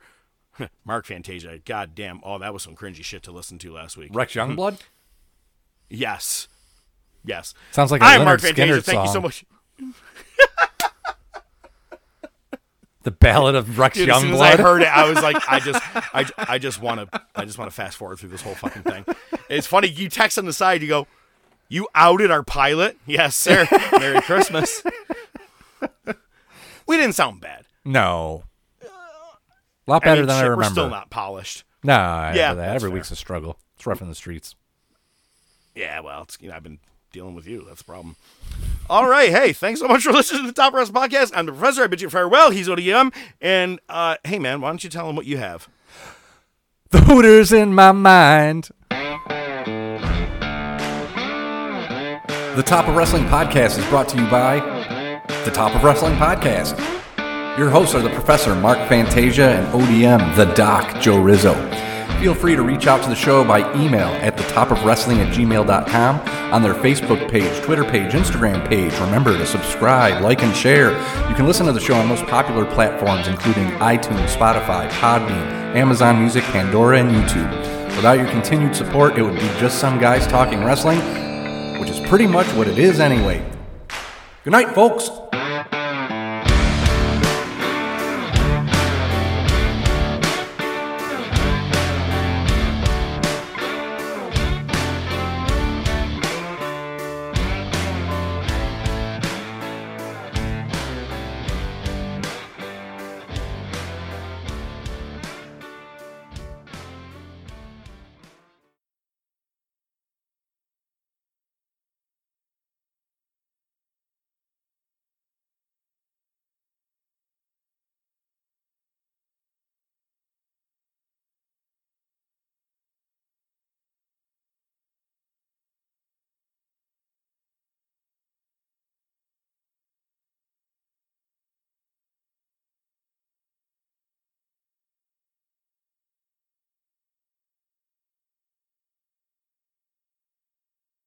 Uh, my favorite show on TV is pro wrestling. Anybody here like pro wrestling? That's that's the icy cold response I've come to expect asking that question. Uh, I love it. I absolutely love it. Some people don't understand why I love it so much. Uh, uh, somebody said to me, Matt, why don't you explain to me why you love pro wrestling so much? And I said, Oh, should I explain sunsets to you while I'm at it? Shall I explain the concept of justice to you? They're like, Matt, you like pro wrestling. Do you like MMA? I'm like, no, I don't like MMA. Why would I want to watch them actually hurt each other? What am I, an asshole? and then I got to deal with guys like Joe Rogan being like, oh, MMA is way better than pro wrestling. Why would I watch a fake fight when I can watch a real one? I don't know, Joe. Why would I listen? Why would I watch news radio when I can listen to news on the fucking radio? Explain that one to me, bro, Brogan with your ayahuasca. Um, so uh, I've come up with uh, some uh, retorts and responses for, for, for my fellow pro wrestling fans when people put them down. A lot of people put me down for listen for, for watching pro wrestling. and, uh, and, and and so I want you to be able to take these and incorporate them into your own lives. Maybe maybe you're a wrestling fan. Maybe you know a wrestling fan. Maybe you'll become a wrestling fan someday, and you'll understand what I'm saying. The most common uh, things I get as a wrestling fan are, "Oh, it's fake. It's gay. It was better when I was 12." Uh, I'll address those one at a time. But I mean, if you could just shut it down quickly, just shut it down quickly. You know, you're fake. You're gay. You were better when you were 12. Yeah. It'll be correct in every instance. But, uh, oh, pro wrestling is fake. Oh, you're the guy that figured it out? I read about you in history class. Wow. Nancy Drew solves another one. Look at you. You figured it out. Pro wrestling isn't a legitimate sport. Good God Almighty. What's your favorite TV show? What, what's your favorite TV show? Oh, it's fake. Everything. It's all fake. Everybody excited about Game of Thrones coming back in eight years? It's fake. What are you talking about? Oh, dragons. Get the. Everything on TV is fake. Every movie is fake. Every document, especially documentaries, are fake. Every play you've ever seen is fake. Every play you ever read is fake. Every play that Shakespeare ever wrote is fake. Shakespeare. Shakespeare is fake. Columbus discovering America, making friends with the Indians. Your whole world is bullshit. So might I suggest WrestleMania? That's what I think. Oh, pro wrestling, that's gay. Oh, homophobia, that's a hate crime. Congratulations. Congratulations, sir. Somebody actually said to me once, they're like, oh, pro wrestling, that's like the gayest thing ever. I'm like, mm, clearly you've never seen two penises touching. Because for my money, if we're going pure gayness, I think it would be two penises touching, and end to end, like like the penises are kissing with their little penis lips, just mm, like oh, that's just gay as it gets, Mm, and slowly. Slowly, like spaceships about to crash into each other, just two erect penises in spaces. Mwah. that's leave Hulk Hogan out of it. That's that's got to be the winner. But my absolute favorite is uh, oh, pro wrestling. It was better when I was 12. Again, dude, you were better when you were 12, okay? And try to find that lonely little 12 year old inside of you, the sad inner child, the one sitting in the corner crying, saying, Why won't you let me watch wrestling anymore? It's better now than ever, but I'm missing it because you're so worried about what other people think about you. Hey, guys, do you want to know what other people think about you? Nothing. Nothing. Do you want to know why? Because they're too worried, wondering what you're thinking about them. You see? It's a sickness we all have. There's no time to judge other people. We're all too terrified. So, my idea is be who you are, like what you like, and never worry. That is what pro wrestling means to me. All right, thanks a lot, everybody. I'm Matt McCarthy.